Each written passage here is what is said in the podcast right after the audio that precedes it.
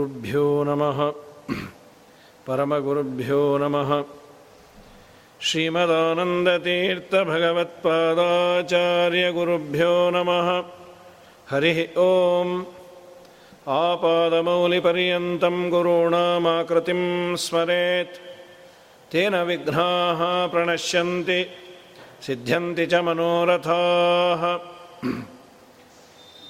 ಸೃಷ್ಟಿಶ್ಚಿತ್ಯಪ್ಪೇಹ ನಿಯತಿದೃಶಿತಮೋ ಬಂಧಮೋಕ್ಷಾಶ್ಚ ಯಸ್ಮಾದಸ್ಯ ಶ್ರೀ ಬ್ರಹ್ಮರುದ್ರಪ್ರಭೃತಿಸುರನರದ್ವೇಷಶತ್ರಾತ್ಮಕಸ್ಯ ವಿಷ್ಣೋರ್ವ್ಯಸ್ತಾಃ ಸಮಸ್ತಾಃ ಸಕಲಗುಣನಿಧಿಃ ಸರ್ವದೋಷೋಪೇತಃ ಪೂರ್ಣಾನಂದಾವ್ಯಯೋ ಯೋ ಗುರುರಪಿ ಪರಮಃ ಚಿಂತಯೇತಂ ಮಹಾಂತಂ ಜನ್ಮಾದ್ಯಸ್ಯ ಯತೋನ್ಮಯಾತಿತರತಶ್ಚಾರ್ಥೇ ಸ್ವಭಿಘ್ನಸ್ವರಾಟ್ ತೇನೇ ಬ್ರಹ್ಮಹೃದಯಾದಿಕವಯೇ ಮುಖ್ಯಂತೆ M ಸೂರಯಃ ತೇಜೋವಾನಿ ಮೃದಾಂ ಯಥಾ ವಿನಿಮಯೋ ಯತ್ರ ತ್ರಿಸರ್ಗೋ ಮೃಷಾ ಧಾಮ್ನಾ ಸ್ವೇನ ಸದಾ ನಿರಸ್ತಕುಹಕಂ ಸತ್ಯಂ ಪರಂ ಧೀಮಹಿ ಅಭ್ರಮಂ ಭಂಗರಹಿತಂ ಅಜಡಂ ವಿಮಲಂ ಸದಾ ಆನಂದತೀರ್ಥಮತುಲಂ ಭಜೆ ತಾಪತ್ರಯಾಪಹಂ ಪೂಜ್ಯಾಯ ರಾಘವೇಂದ್ರಾಯ ಸತ್ಯಧರ್ಮರತಾಯ ಚ ಭಜತಾಂ ಕಲ್ಪವೃಕ್ಷಾಯ ನಮತಾಂ ಕಾಮಧೇನವೇ ಸತ್ಯಾಭಿಜ್ಞಕರಾಬ್ಜೋತ್ಥಾನ್ ಪಂಚಾಶದ್ವರ್ಷಪೂಜಕಾನ್ ಸತ್ಯಪ್ರಮೋದತೀರ್ಥಾರ್ಯಾನ್ ನೌಮಿನ್ಯಾಯ ಸುಧಾರತಾನ್ ಸ್ವಸ್ಥ್ಯಸ್ತ್ವಶೇಷಸತಾಂ. ವ್ಯಾಸರಾಜ ಮಠಾಧೀಶರಾದ ಪರಮ ಪೂಜ್ಯ ವಿದ್ಯಾಶ್ರೀಶತೀರ್ಥ ಶ್ರೀಪಾದಂಗಳವರ ಅಡಿದಾವರೆಗಳಲ್ಲಿ ಅನಂತ ಸಾಷ್ಟಾಂಗ ಪ್ರಣಾಮವನ್ನು ಸಲ್ಲಿಸಿ ಅವರ ಅಪ್ಪಣೆಯ ಮೇರೆಗೆ ಒಂದೆರಡು ಮಾತನ್ನು ಆಡುವ ಪ್ರಯತ್ನವನ್ನು ಮಾಡ್ತೇನೆ. ಪ್ರಹ್ಲಾದರಾಜರು ಭಗವಂತನ ಮುಂದೆ ಸಾಕ್ಷಾತ್ತಾಗಿ ದೇವರು ಕೂತಾಗ ಸ್ತೋತ್ರವನ್ನು ಮಾಡ್ತಾ ಇದ್ದಾರೆ. ನಾವು ಮಾಡುವಂತಹ ಮಂತ್ರಸ್ತೋತ್ರಗಳನ್ನು ಸ್ವಯಂ ವ್ಯಕ್ತ ಪ್ರತಿಮೆ ಇರುವಂತಹ ಸ್ಥಳದಲ್ಲಿ ಮಾಡಿದರೆ ತುಂಬ ಪುಣ್ಯ ಅಂತ ಹೇಳ್ತಾರೆ. ಅನಂತಂ ವಿಷ್ಣು ಸನ್ನಿಧವು. ದೇವರು ಅಭಿವ್ಯಕ್ತನಾದಂತಹ ತಿರುಪತಿಯೋ ಶ್ರೀರಂಗವೋ ಇಂಥ ಕ್ಷೇತ್ರಗಳಲ್ಲಿ ನಾವು ಪಾರಾಯಣವನ್ನು ಅಥವಾ ಇನ್ನಿತರ ಪುಣ್ಯ ಕೆಲಸವನ್ನು ಮಾಡಿದರೆ ನಮ್ಮ ನಮ್ಮ ಮನೆಯಲ್ಲಿ ಮಾಡಿದ್ದಕ್ಕಿಂತ ಹೆಚ್ಚಿನ ಪುಣ್ಯ ಅಂತ ಸಾಕ್ಷಾತ್ ದೇವರೇ ಅದನ್ನು ಆಲಿಸ್ತಾ ಕೂತಿದ್ದಾನೆ. ಪ್ರಹ್ಲಾದರಾಜರು ಸ್ತೋತ್ರವನ್ನು ಮಾಡ್ತಿದ್ದಾರೆ. ಇನ್ನೆಂತಹ ದೊಡ್ಡ ಭಾಗ್ಯ ಅವರದು. ಸರ್ವೋತ್ತಮನಾದ ದೇವರು ಅದನ್ನು ಆಲಿಸಿ ಆನಂದ ಪಡುವಂತೆ ಇವರು ಸ್ತೋತ್ರ ಮಾಡಿದ್ದಾರೆ. ಅವರಲ್ಲಿ ನಿಂತು ದೇವರು ಮಾಡಿಸಿಕೊಳ್ತಾ ಇದ್ದಾನೆ. ತುಂಬ ಅದ್ಭುತವಾಗಿ ದೇವರ ಸ್ತೋತ್ರವನ್ನು ಮಾಡಿದ್ದಾರೆ. ನಿನ್ನೆ ದಿವಸ ನಾವು ಕೇಳಿದಂತೆ ದೇವರ ಪೂಜೆಯನ್ನು ಮಾಡುವುದರಿಂದ ದೇವರಿಗೆ ಪ್ರಯೋಜನ ಇದೆಯಾ ಇಲ್ಲವಾ ಅಂದಾಗ ಕನ್ನಡಿಯ ದೃಷ್ಟಾಂತವನ್ನು ಕೊಟ್ಟು ತುಂಬ ಸುಂದರವಾಗಿ ಪ್ರಹ್ಲಾದರಾಜರು ಬರುವ ಸಮಸ್ಯೆಯನ್ನು ಬಗೆಹರಿಸಿದ್ದಾರೆ. ದೇವರು ಅಜ್ಞಾನಿಗಳು ಮಾಡಿದ ಪೂಜೆಯನ್ನು ಅಜ್ಞಾನದಿಂದ ದೇವರ ಬಗ್ಗೆ ಏನೂ ತಿಳಿಯದೆ ಏನೋ ಒಂದು ಋಣ ತೀರಿಸಬೇಕು ಅಂತ ದೇವರ ಆರಾಧನೆಯನ್ನು ಮಾಡಿದರೆ ತಗೊಳ್ಳೋದೇ ಇಲ್ಲ. ಜ್ಞಾನ ಪುರಸ್ಸರವಾಗಿ ಭಕ್ತಿಯಿಂದ ದೇವರ ಆರಾಧನೆಯನ್ನು ಮಾಡಿದರೆ ಅವನು ತಗೊಳ್ತಾನೆ. ಅದು ಅವನಿಗಾಗಿ ಅಲ್ಲ, ಅದನ್ನು ಮತ್ತೆ ಭಕ್ತರಿಗೆ ಕೊಡೋ ಸಲುವಾಗಿ. ಅದಕ್ಕೆ ದೃಷ್ಟಾಂತ ಯಾವುದು ಅಂದರೆ, ಕನ್ನಡಿಯ ಮುಂದೆ ನಿಂತಾಗ ಕನ್ನಡಿಯಲ್ಲಿ ಕಾಣುವ ಪ್ರತಿಬಿಂಬ ಚೆನ್ನಾಗಿ ಇರಬೇಕು ಅಂತಾದರೆ ಮುಂದೆ ನಿಂತ ಬಿಂಬ ಅಲಂಕಾರ ಮಾಡಿಕೊಳ್ಳಬೇಕು. ಹಾಗೆ ನಿಮ್ಮೆಲ್ಲರ ಬಿಂಬ ಅಂದರೆ ಅವನಿಲ್ಲದೆ ನಮ್ಮಲ್ಲಿ ಯಾವ ಚೇಷ್ಟೆ ಇಲ್ಲ. ಕನ್ನಡಿಯಲ್ಲಿ ಕಾಣುವ ಪ್ರತಿಬಿಂಬದಲ್ಲಿ ಏನಾದರೂ ಚೇಷ್ಟೆ ಮಾಡಬೇಕು ಅಂತಾದರೆ ಎದುರಿಗೆ ನಿಂತ ಪ್ರತಿಬಿಂಬ ಕೈಯನ್ನೋ ಕಾಲನ್ನೋ ಅಲ್ಲಾಡಿಸಿದರೆ ಅಲ್ಲಿರುವ ಪ್ರತಿಬಿಂಬವು ಕೈ ಕಾಲು ಅಲ್ಲಾಡಿಸಿದಂತೆ ಕಾಣ್ತದೆ. ಹಾಗಾಗಿ ನಿಮ್ಮೆಲ್ಲರ ಬಿಂಬನಾದ ಭಗವಂತ, ಅವನನ್ನು ನಾವು ಪೂಜೆ ಮಾಡುವುದು, ಅವನನ್ನು ಅಲಂಕಾರ ಮಾಡುವುದು ಅಂದರೆ ಅವನ ಗುಣಚಿಂತನೆಯನ್ನು ಮಾಡೋದು. ನಿನ್ನ ಗುಣಪೂರ್ಣನೆಂದು ನಾ ಗುಣವಂತನಾಗುವೆ ಅಂತ ನಿನ್ನೆ ಗೋಪಾಲದಾಸರು ಹೇಳಿದಂತೆ ಚಿಂತನೆಯನ್ನು ಮಾಡಿದರೆ ಆ ತರಹದ ಸ್ಟೇಟಸ್ಸನ್ನು ನಮ್ಮ ಯೋಗ್ಯತಾನುಸಾರವಾಗಿ ದೇವರು ಕೊಡ್ತಾನೆ. ಇದೇ ದೇವರ ಪೂಜೆ. ನನಗೆ ಇದ್ದಾಗ ದೇವರ ಆರಾಧನೆಯನ್ನು ಮಾಡಿದರೆ, ಇದ್ದಾಗ ಇನ್ ದಿ ಸೆನ್ಸ್ ಇದ್ದಾಗ, ಇಲ್ಲದೆ ಇದ್ದಾಗ ಯಾವಾಗೂ ಮಾಡಬೇಕು. ಏನೋ ಸಂಪತ್ತನ್ನು ಕೊಟ್ಟಿದ್ದ ಭಗವಂತನಿಗೆ ಚೂರು ಅರ್ಪಣೆಯನ್ನು ಮಾಡಿದರು. ಆ ದೇವರ ಕಾರುಣ್ಯ ಎಷ್ಟು ದೊಡ್ಡದು ಅಂದರೆ, ನಾನೇನು ಕೊಟ್ಟನೋ ಅದನ್ನು ಕೊಡೋದು ಅಷ್ಟೇ ಅಲ್ಲ, ನಾನು ಅವನಿಗೆ ನನ್ನ ಕೈಲಾದದ್ದು, ನನಗೆ ಆ ಕಾಲದಲ್ಲಿ ಸಿಕ್ಕಿದ್ದನ್ನು ಕೊಟ್ಟರೆ ನನಗೆ ಆಪತ್ತು ಬಂದಾಗ ಏನು ಬೇಕೋ ಅದನ್ನು ಕನ್ವರ್ಟ್ ಮಾಡಿ ಕೊಡ್ತಾನೆ. ಅದು ದೇವರ ಕರುಣೆ ಅಂತ ಪ್ರಹ್ಲಾದರಾಜರು ನಮಗೆ ತಿಳಿಸಿಕೊಡ್ತಾರೆ.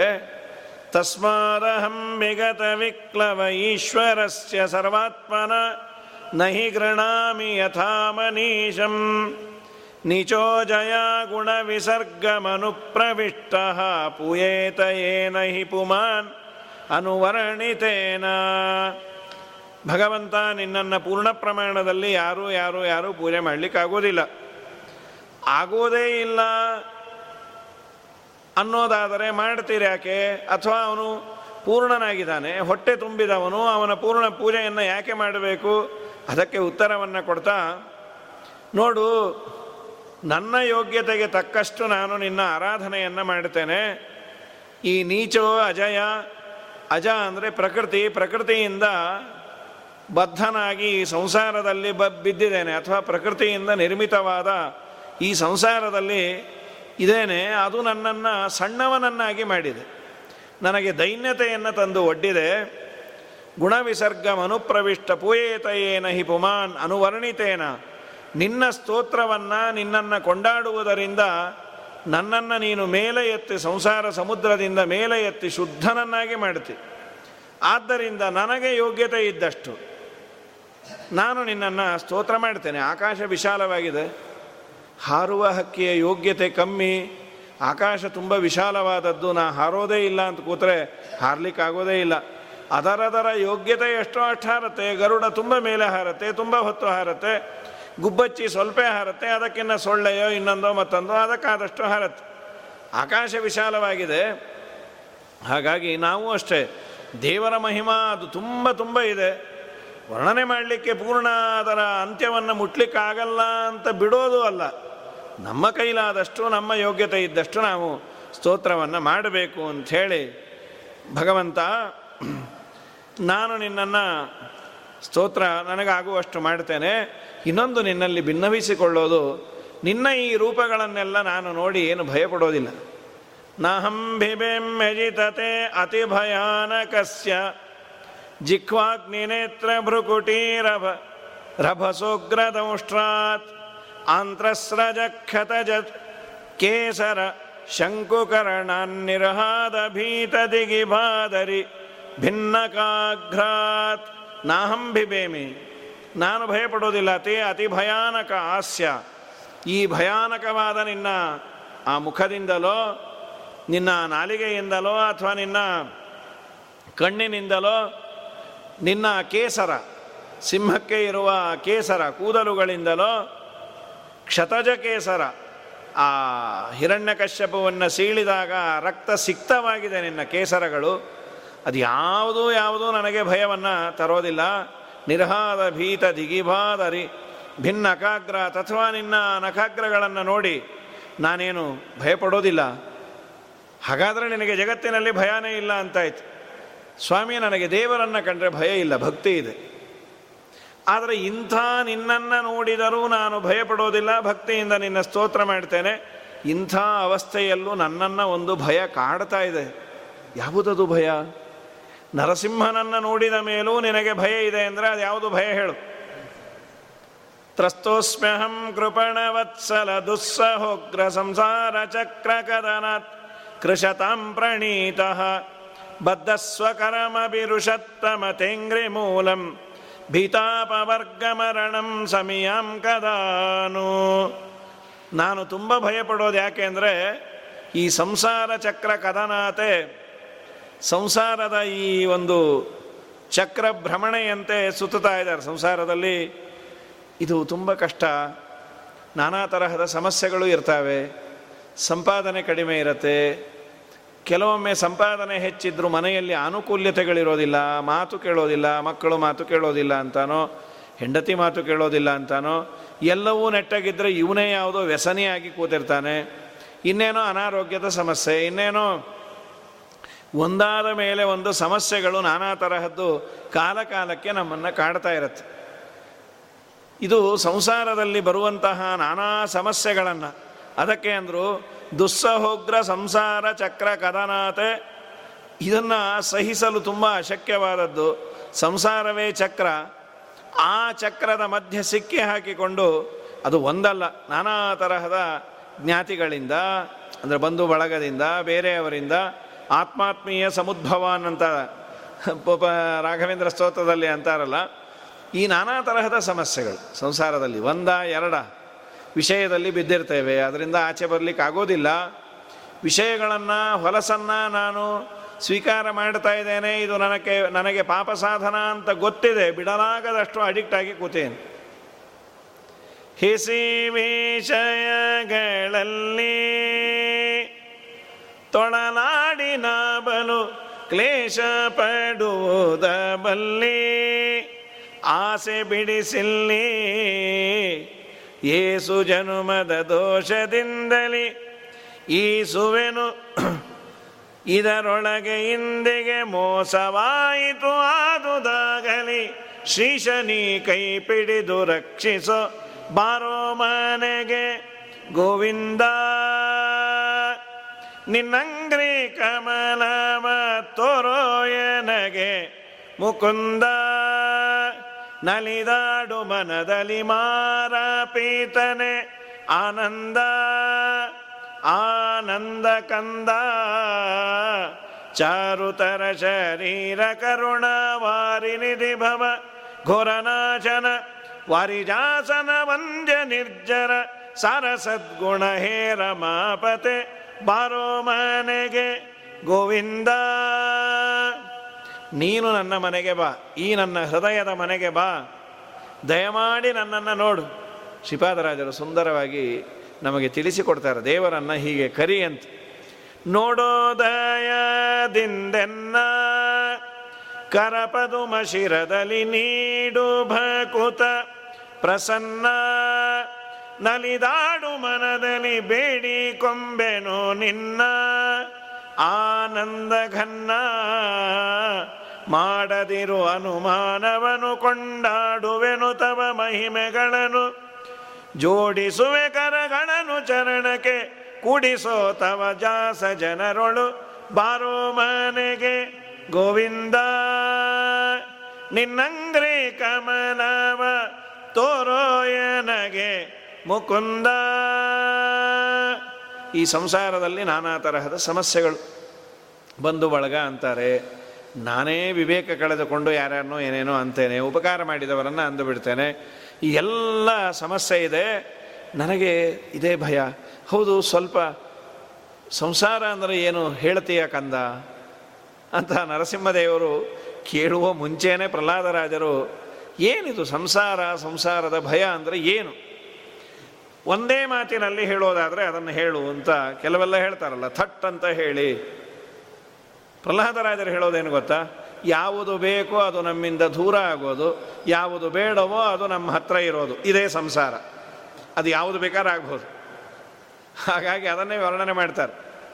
ಯಸ್ಮಾತ್ ಪ್ರಿಯ ಪ್ರಿಯ ವಿಯೋಗ ಸುಯೋಗ ಜನ್ಮ ಶೋಕಾಗ್ನಿನ ಸಕಲ ಯೋನಿಷು ದಕ್ಷ್ಯಮಾನಃ, ದುಃಖೌಷಧಂ ತದು ತದಪಿ ದುಃಖಮತದ್ದಿಯಾಹಂ ಭೂಮನ್ ಭ್ರಮಾಮಿ ವದ ಮೇ ತಪದಾಸ್ಯ ಯೋಗಂ. ಎಂತಹ ಮಾತಿದು. ಯಸ್ಮಾತ್ ಪ್ರಿಯ ಪ್ರಿಯ ವಿಯೋಗ, ಪ್ರಿಯ ಅಪ್ರಿಯ ವಿಯೋಗ ಸುಯೋಗ, ಪ್ರಿಯದ ವಿಯೋಗ ಅಪ್ರಿಯದ ಸುಯೋಗ, ಇದೇ ಸಂಸಾರ. ಒಂದೇ ಮಾತಿನಲ್ಲಿ ಡಿಫೈನ್ ಸಂಸಾರ. ಸಂಸಾರವನ್ನು ನೀನು ಹೇಳು, ಇನ್ನೇನೂ ಹೆಚ್ಚಿಂದು ಬೇಕಾಗಿಲ್ಲ. ಏನು ಬೇಡವೋ ಅದು ಆಗತ್ತೆ, ಯಾವುದು ಬೇಕೋ ಅದು ನಮ್ಮಿಂದ ದೂರ ಹೋಗತ್ತೆ. ದುಶ್ಮನ್ ಕಿದರ್ ಹೇ ಅಂದರೆ ಬಗಲ್ಮೇ ಅಂತಾರಲ್ಲ, ಬಗಲ್ಮೇನೆ ಅಂದರ್ಮೇ ಹೇ, ನನ್ನ ಒಳಗೇ ಇದೆ. ಇದು ಸಂಸಾರ. ಪ್ರಿಯ ವಿಯೋಗ ಅಪ್ರಿಯ ಸುಯೋಗ ಏನದು? ಪ್ರಿಯ ವಿಯೋಗ ನಮ್ಮ ಅಪೇಕ್ಷೆಗಳು ಇರುತ್ತೆ. ನಾನು ಚೆನ್ನಾಗಿ ಓದಿ ಫಸ್ಟ್ ರ್ಯಾಂಕ್ ಬರಬೇಕು ಅಂತ ಬೇಡ, ನನ್ನನ್ನು ಶಾಲೆಗೆ ಹಚ್ಚಿ ಕಷ್ಟಪಟ್ಟು ನಾನು ಹೋಗುವ ವೇಳೆಯಲ್ಲೇ ಬೆಳಗ್ಗೆ ನನಗೆ ಊಟ ತಿಂಡಿ ಡ್ರೆಸ್ಸು ಅದರ ಐರನ್ನು ಶೂ ಪಾಲಿಶು ಇಷ್ಟನ್ನು ನಾವೇನಾದರೂ ದೇವರಿಗೆ ಮಾಡಿದರೆ ಮೋಕ್ಷ ಆಗಿರೋದೋ ಏನು? ನಮ್ಮ ನಮ್ಮ ಮಕ್ಕಳಿಗೆ ನಾವು ಗಂಧದ ಚಕ್ಕೆಯನ್ನು ಸಾಣೇಕಲ್ಲಿನ ಮೇಲೆ ತೆಗೆದದ್ದಕ್ಕಿಂತ ಹೆಚ್ಚಾಗಿ ತೆಗೆದು ಇನ್ವೆಸ್ಟ್ ಮಾಡ್ತೇವೆ. ಯಾಕೆ? ಇವನೊಬ್ಬ ಸಜ್ಜನ ಆಗಲಿ, ಇವನು ಚೆನ್ನಾಗಿ ಓದಲಿ, ಎಲ್ಲ ತಂದೆ ತಾಯಿಗಳಿಗೂ ಅಪೇಕ್ಷೆ ಇರುತ್ತೆ, ಅಪೇಕ್ಷೆ ಪಡೋದು ತಪ್ಪಲ್ಲ.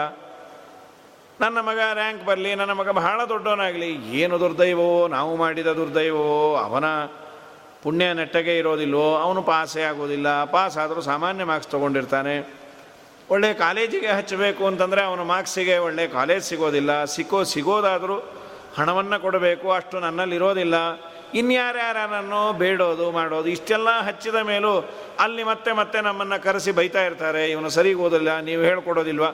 ಇದು ಸಂಸಾರದಲ್ಲಿರುವಂತಹ ಒಂದು. ಈ ತರಹದ್ದು ಹತ್ತಾರು ಏನೇನೋ ನನ್ನ ಬಯಕೆ ಇದೆ. ನಾನು ಆರೋಗ್ಯವಂತನಾಗಿ ಇರಬೇಕು, ನಾನು ತರುಣ, ನನ್ನ ತಾರುಣ್ಯ ನನಗೆ ಯಾವಾಗಲೂ ಇರಬೇಕು, ನನ್ನ ಕೈಕಾಲಿನ ಶಕ್ತಿಗಳು ಗುಂದಬಾರದು, ನಾ ಎಂದೂ ಪರಾಧೀನವೇ ಆಗಬಾರದು, ಏನೇನೋ ಅಂದುಕೊಂಡಿರ್ತೇವೆ. ನಾವು ಅಂದುಕೊಂಡದ್ದೆಲ್ಲ ಆಗೋದು ತುಂಬ ಕಡಿಮೆ. ಏನೋ ಹಿರಿಯರ ದೇವರ ಅನುಗ್ರಹದಿಂದ ಹೆಚ್ಚಿಂದೇನು ಬೆಳ್ಳಿ ಬಂಗಾರ ದುಡ್ಡು ಕಾಸು ಹಾಳಾಗೋಗಲಿ, ಅದ್ಯಾವುದು ಬೇಡ. ದೇವರು ಆರೋಗ್ಯವನ್ನು ಕೊಟ್ಟು ಪರಾಧೀನ ಮಾಡದೇ ಇದ್ದರೆ ಇಷ್ಟು ಸಾಕಿದಕ್ಕಿನ್ನೇ ಇನ್ನೇನು ಬೇಡ. ಇನ್ನೇನೇನೋ ಅಂದ್ಕೊಳ್ತೀವಿ ನಾವು ದಡ್ಡರು. ಪ್ರಿಯ ವಿಯೋಗ, ನನಗೆ ಬೇಕಾದವರ ವಿಯೋಗ ಆಗತ್ತೆ ಜೀವನದಲ್ಲೂ. ನನಗೆ ತುಂಬ ಬೇಕಾದವರು ನನ್ನಿಂದ ದೂರ ಹೋಗಿಬಿಡ್ತಾರೆ, ಪರಲೋಕಕ್ಕೂ ಹೋಗಿಬಿಡ್ತಾರೆ.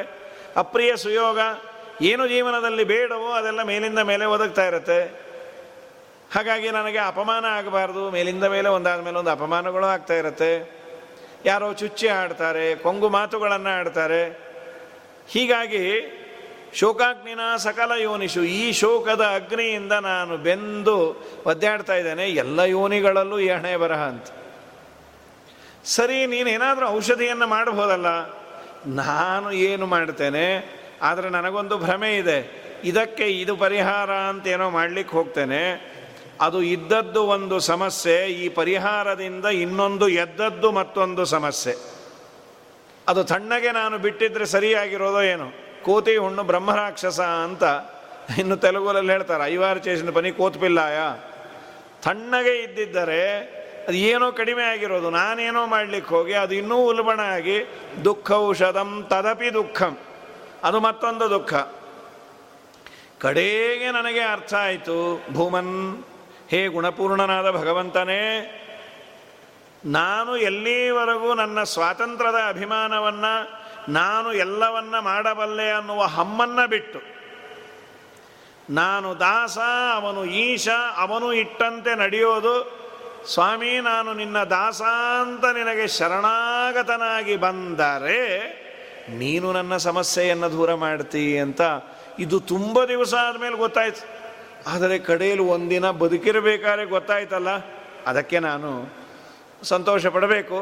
ನಾನೇನೋ ನಿನ್ನಲ್ಲಿ ಶರಣಾಗತನಾಗಿ ಸಮಸ್ಯೆ ಬಂದಿದೆ ಅಂಥೇಳಿ ದಾಸನಾಗಿ ಬಂದಿದ್ದೇನೆ, ನಿನ್ನನ್ನು ಕೇಳೋದಿಷ್ಟೇ.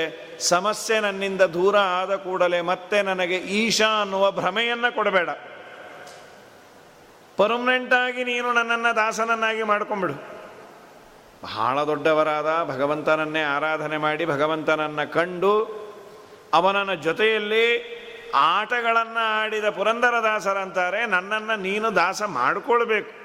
ನಾನು ಹೇಳಿಕೊಂಡ್ರೆ ಆಗೋದಿಲ್ಲ, ಹೇಳಿಕೊಳ್ಳಲಿಕ್ಕೆ ಎಷ್ಟೊತ್ತರಿ ನಾನು ಆ ದಾಸ ಈ ದಾಸ ಅಂತ ಹೇಳಿಕೊಳ್ಳಬಹುದು. ಮನೆಯ ಮುಂದೆ ಬೋರ್ಡ್ ಬರೆಸಬಹುದು, ಹತ್ತಾರು ಜನದ ಕೈಯಲ್ಲಿ ನಾನು ಹೇಳಿಸಿಕೊಳ್ಳಬಹುದು. ಆದರೆ ದೇವರು ಹೇಳಿದರೆ ಅದು ಸಾಧ್ಯ.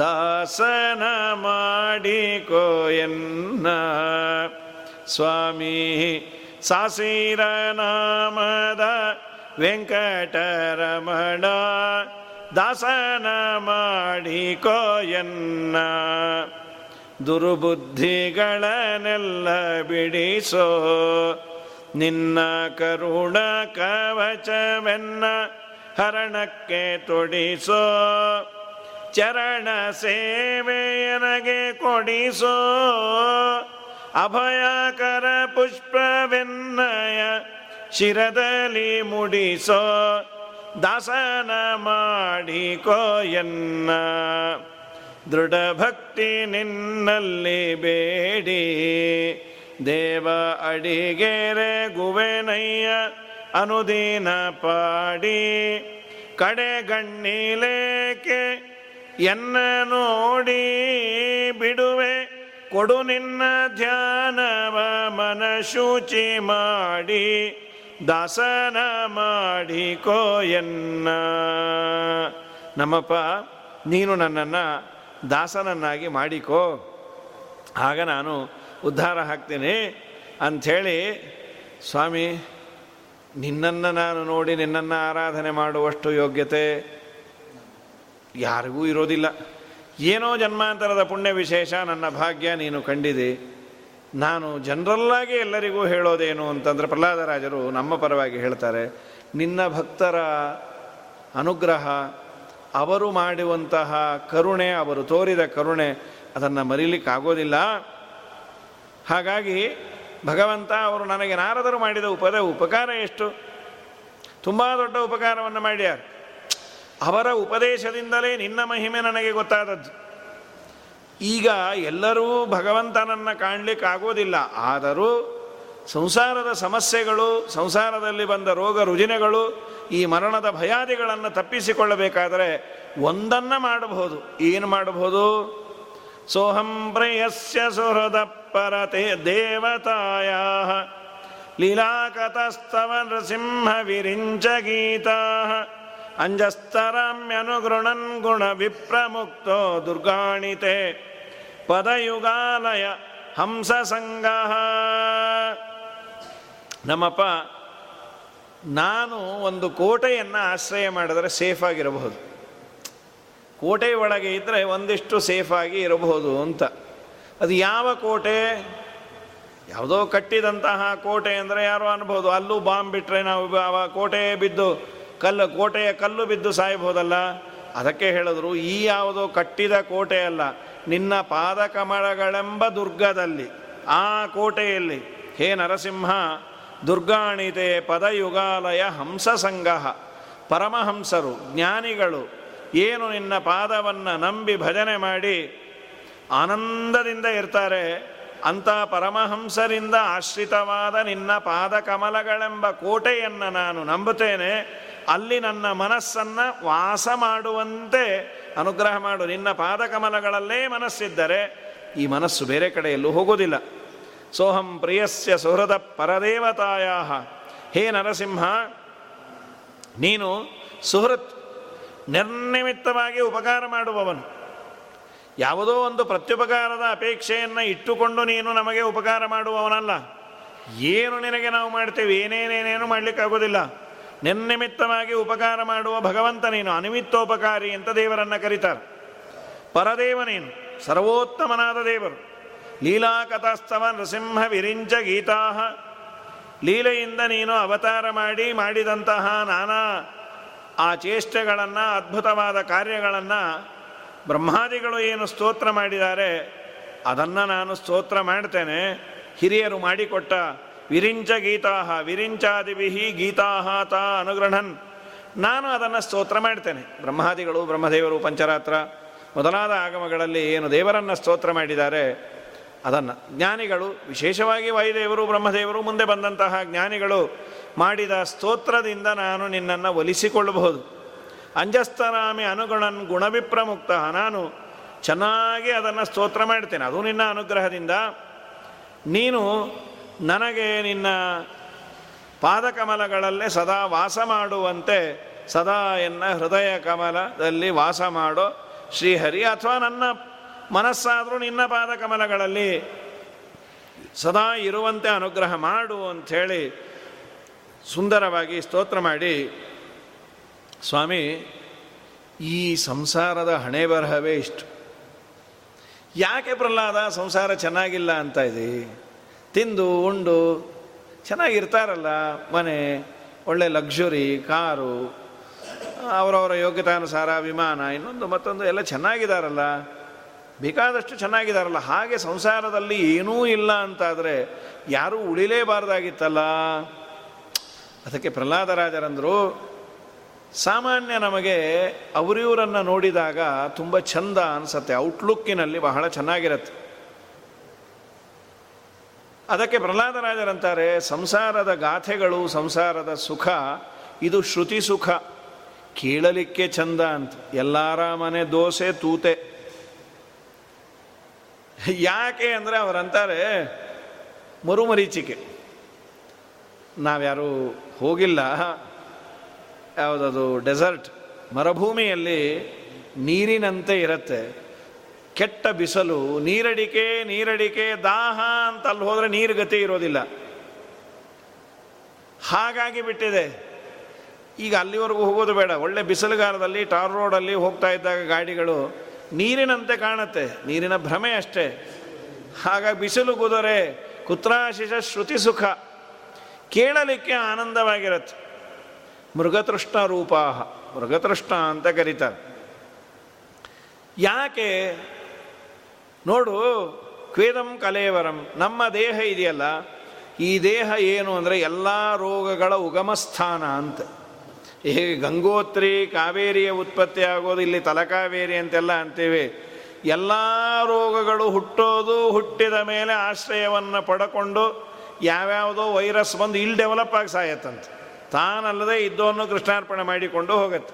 ಹಾಗಾಗಿ ಎಲ್ಲ ರೋಗಗಳ ಉಗಮಸ್ಥಾನ ಕ್ವೇದಂ ಕಲೇವರಂ ಅಶೇಷ ರುಜಾಂ ವಿರೋಹಂ. ಕೇಳಲಿಕ್ಕೆ ಎಲ್ಲ ಚಂದ, ಅವ್ರ ಮನೆ ಇವ್ರ ಮನೆ ಚಂದ, ಅವ್ರು ನೋಡು ಚೆನ್ನಾಗಿದ್ದರೆ ಸಂತೋಷ, ಅತ್ತೆ ಸೊಸೆ ಇಬ್ಬರು ಜೊತೆಗೆ ಮಾರ್ಕೆಟ್ ಹೋಗೋರು ತುಂಬ ನೋಡಿ ಆನಂದಪಟ್ಟರು. ಏನಿದು ಹೀಗಿರಬೇಕು ಅತ್ತೆ ಸೊಸೆ ಅಂದರೆ, ಅದು ಆ ಕಾಲದಲ್ಲಿ ಇದ್ರೋ ಏನೋ, ಹಾಗೆಲ್ಲ ಮನೆ ಬಿಟ್ಟು ಆಚೆ ಬರ್ತಿರಲಿಲ್ಲ.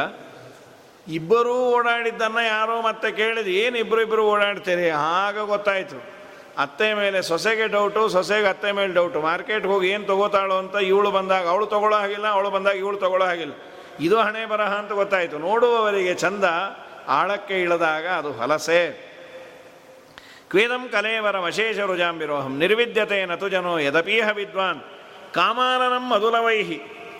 ಮನುಷ್ಯನಿಗೆ ಬಂದಂತಹ ಬಯಕೆ ಎಷ್ಟು ದೊಡ್ಡದು ಅಂದರೆ ಕಾಡ್ಗಿಚ್ಚಿನಷ್ಟು. ಕಾಡ್ಗಿಚ್ಚನ್ನು ಆರಿಸೋದು ಸಾಧ್ಯವೇ ಇಲ್ಲ.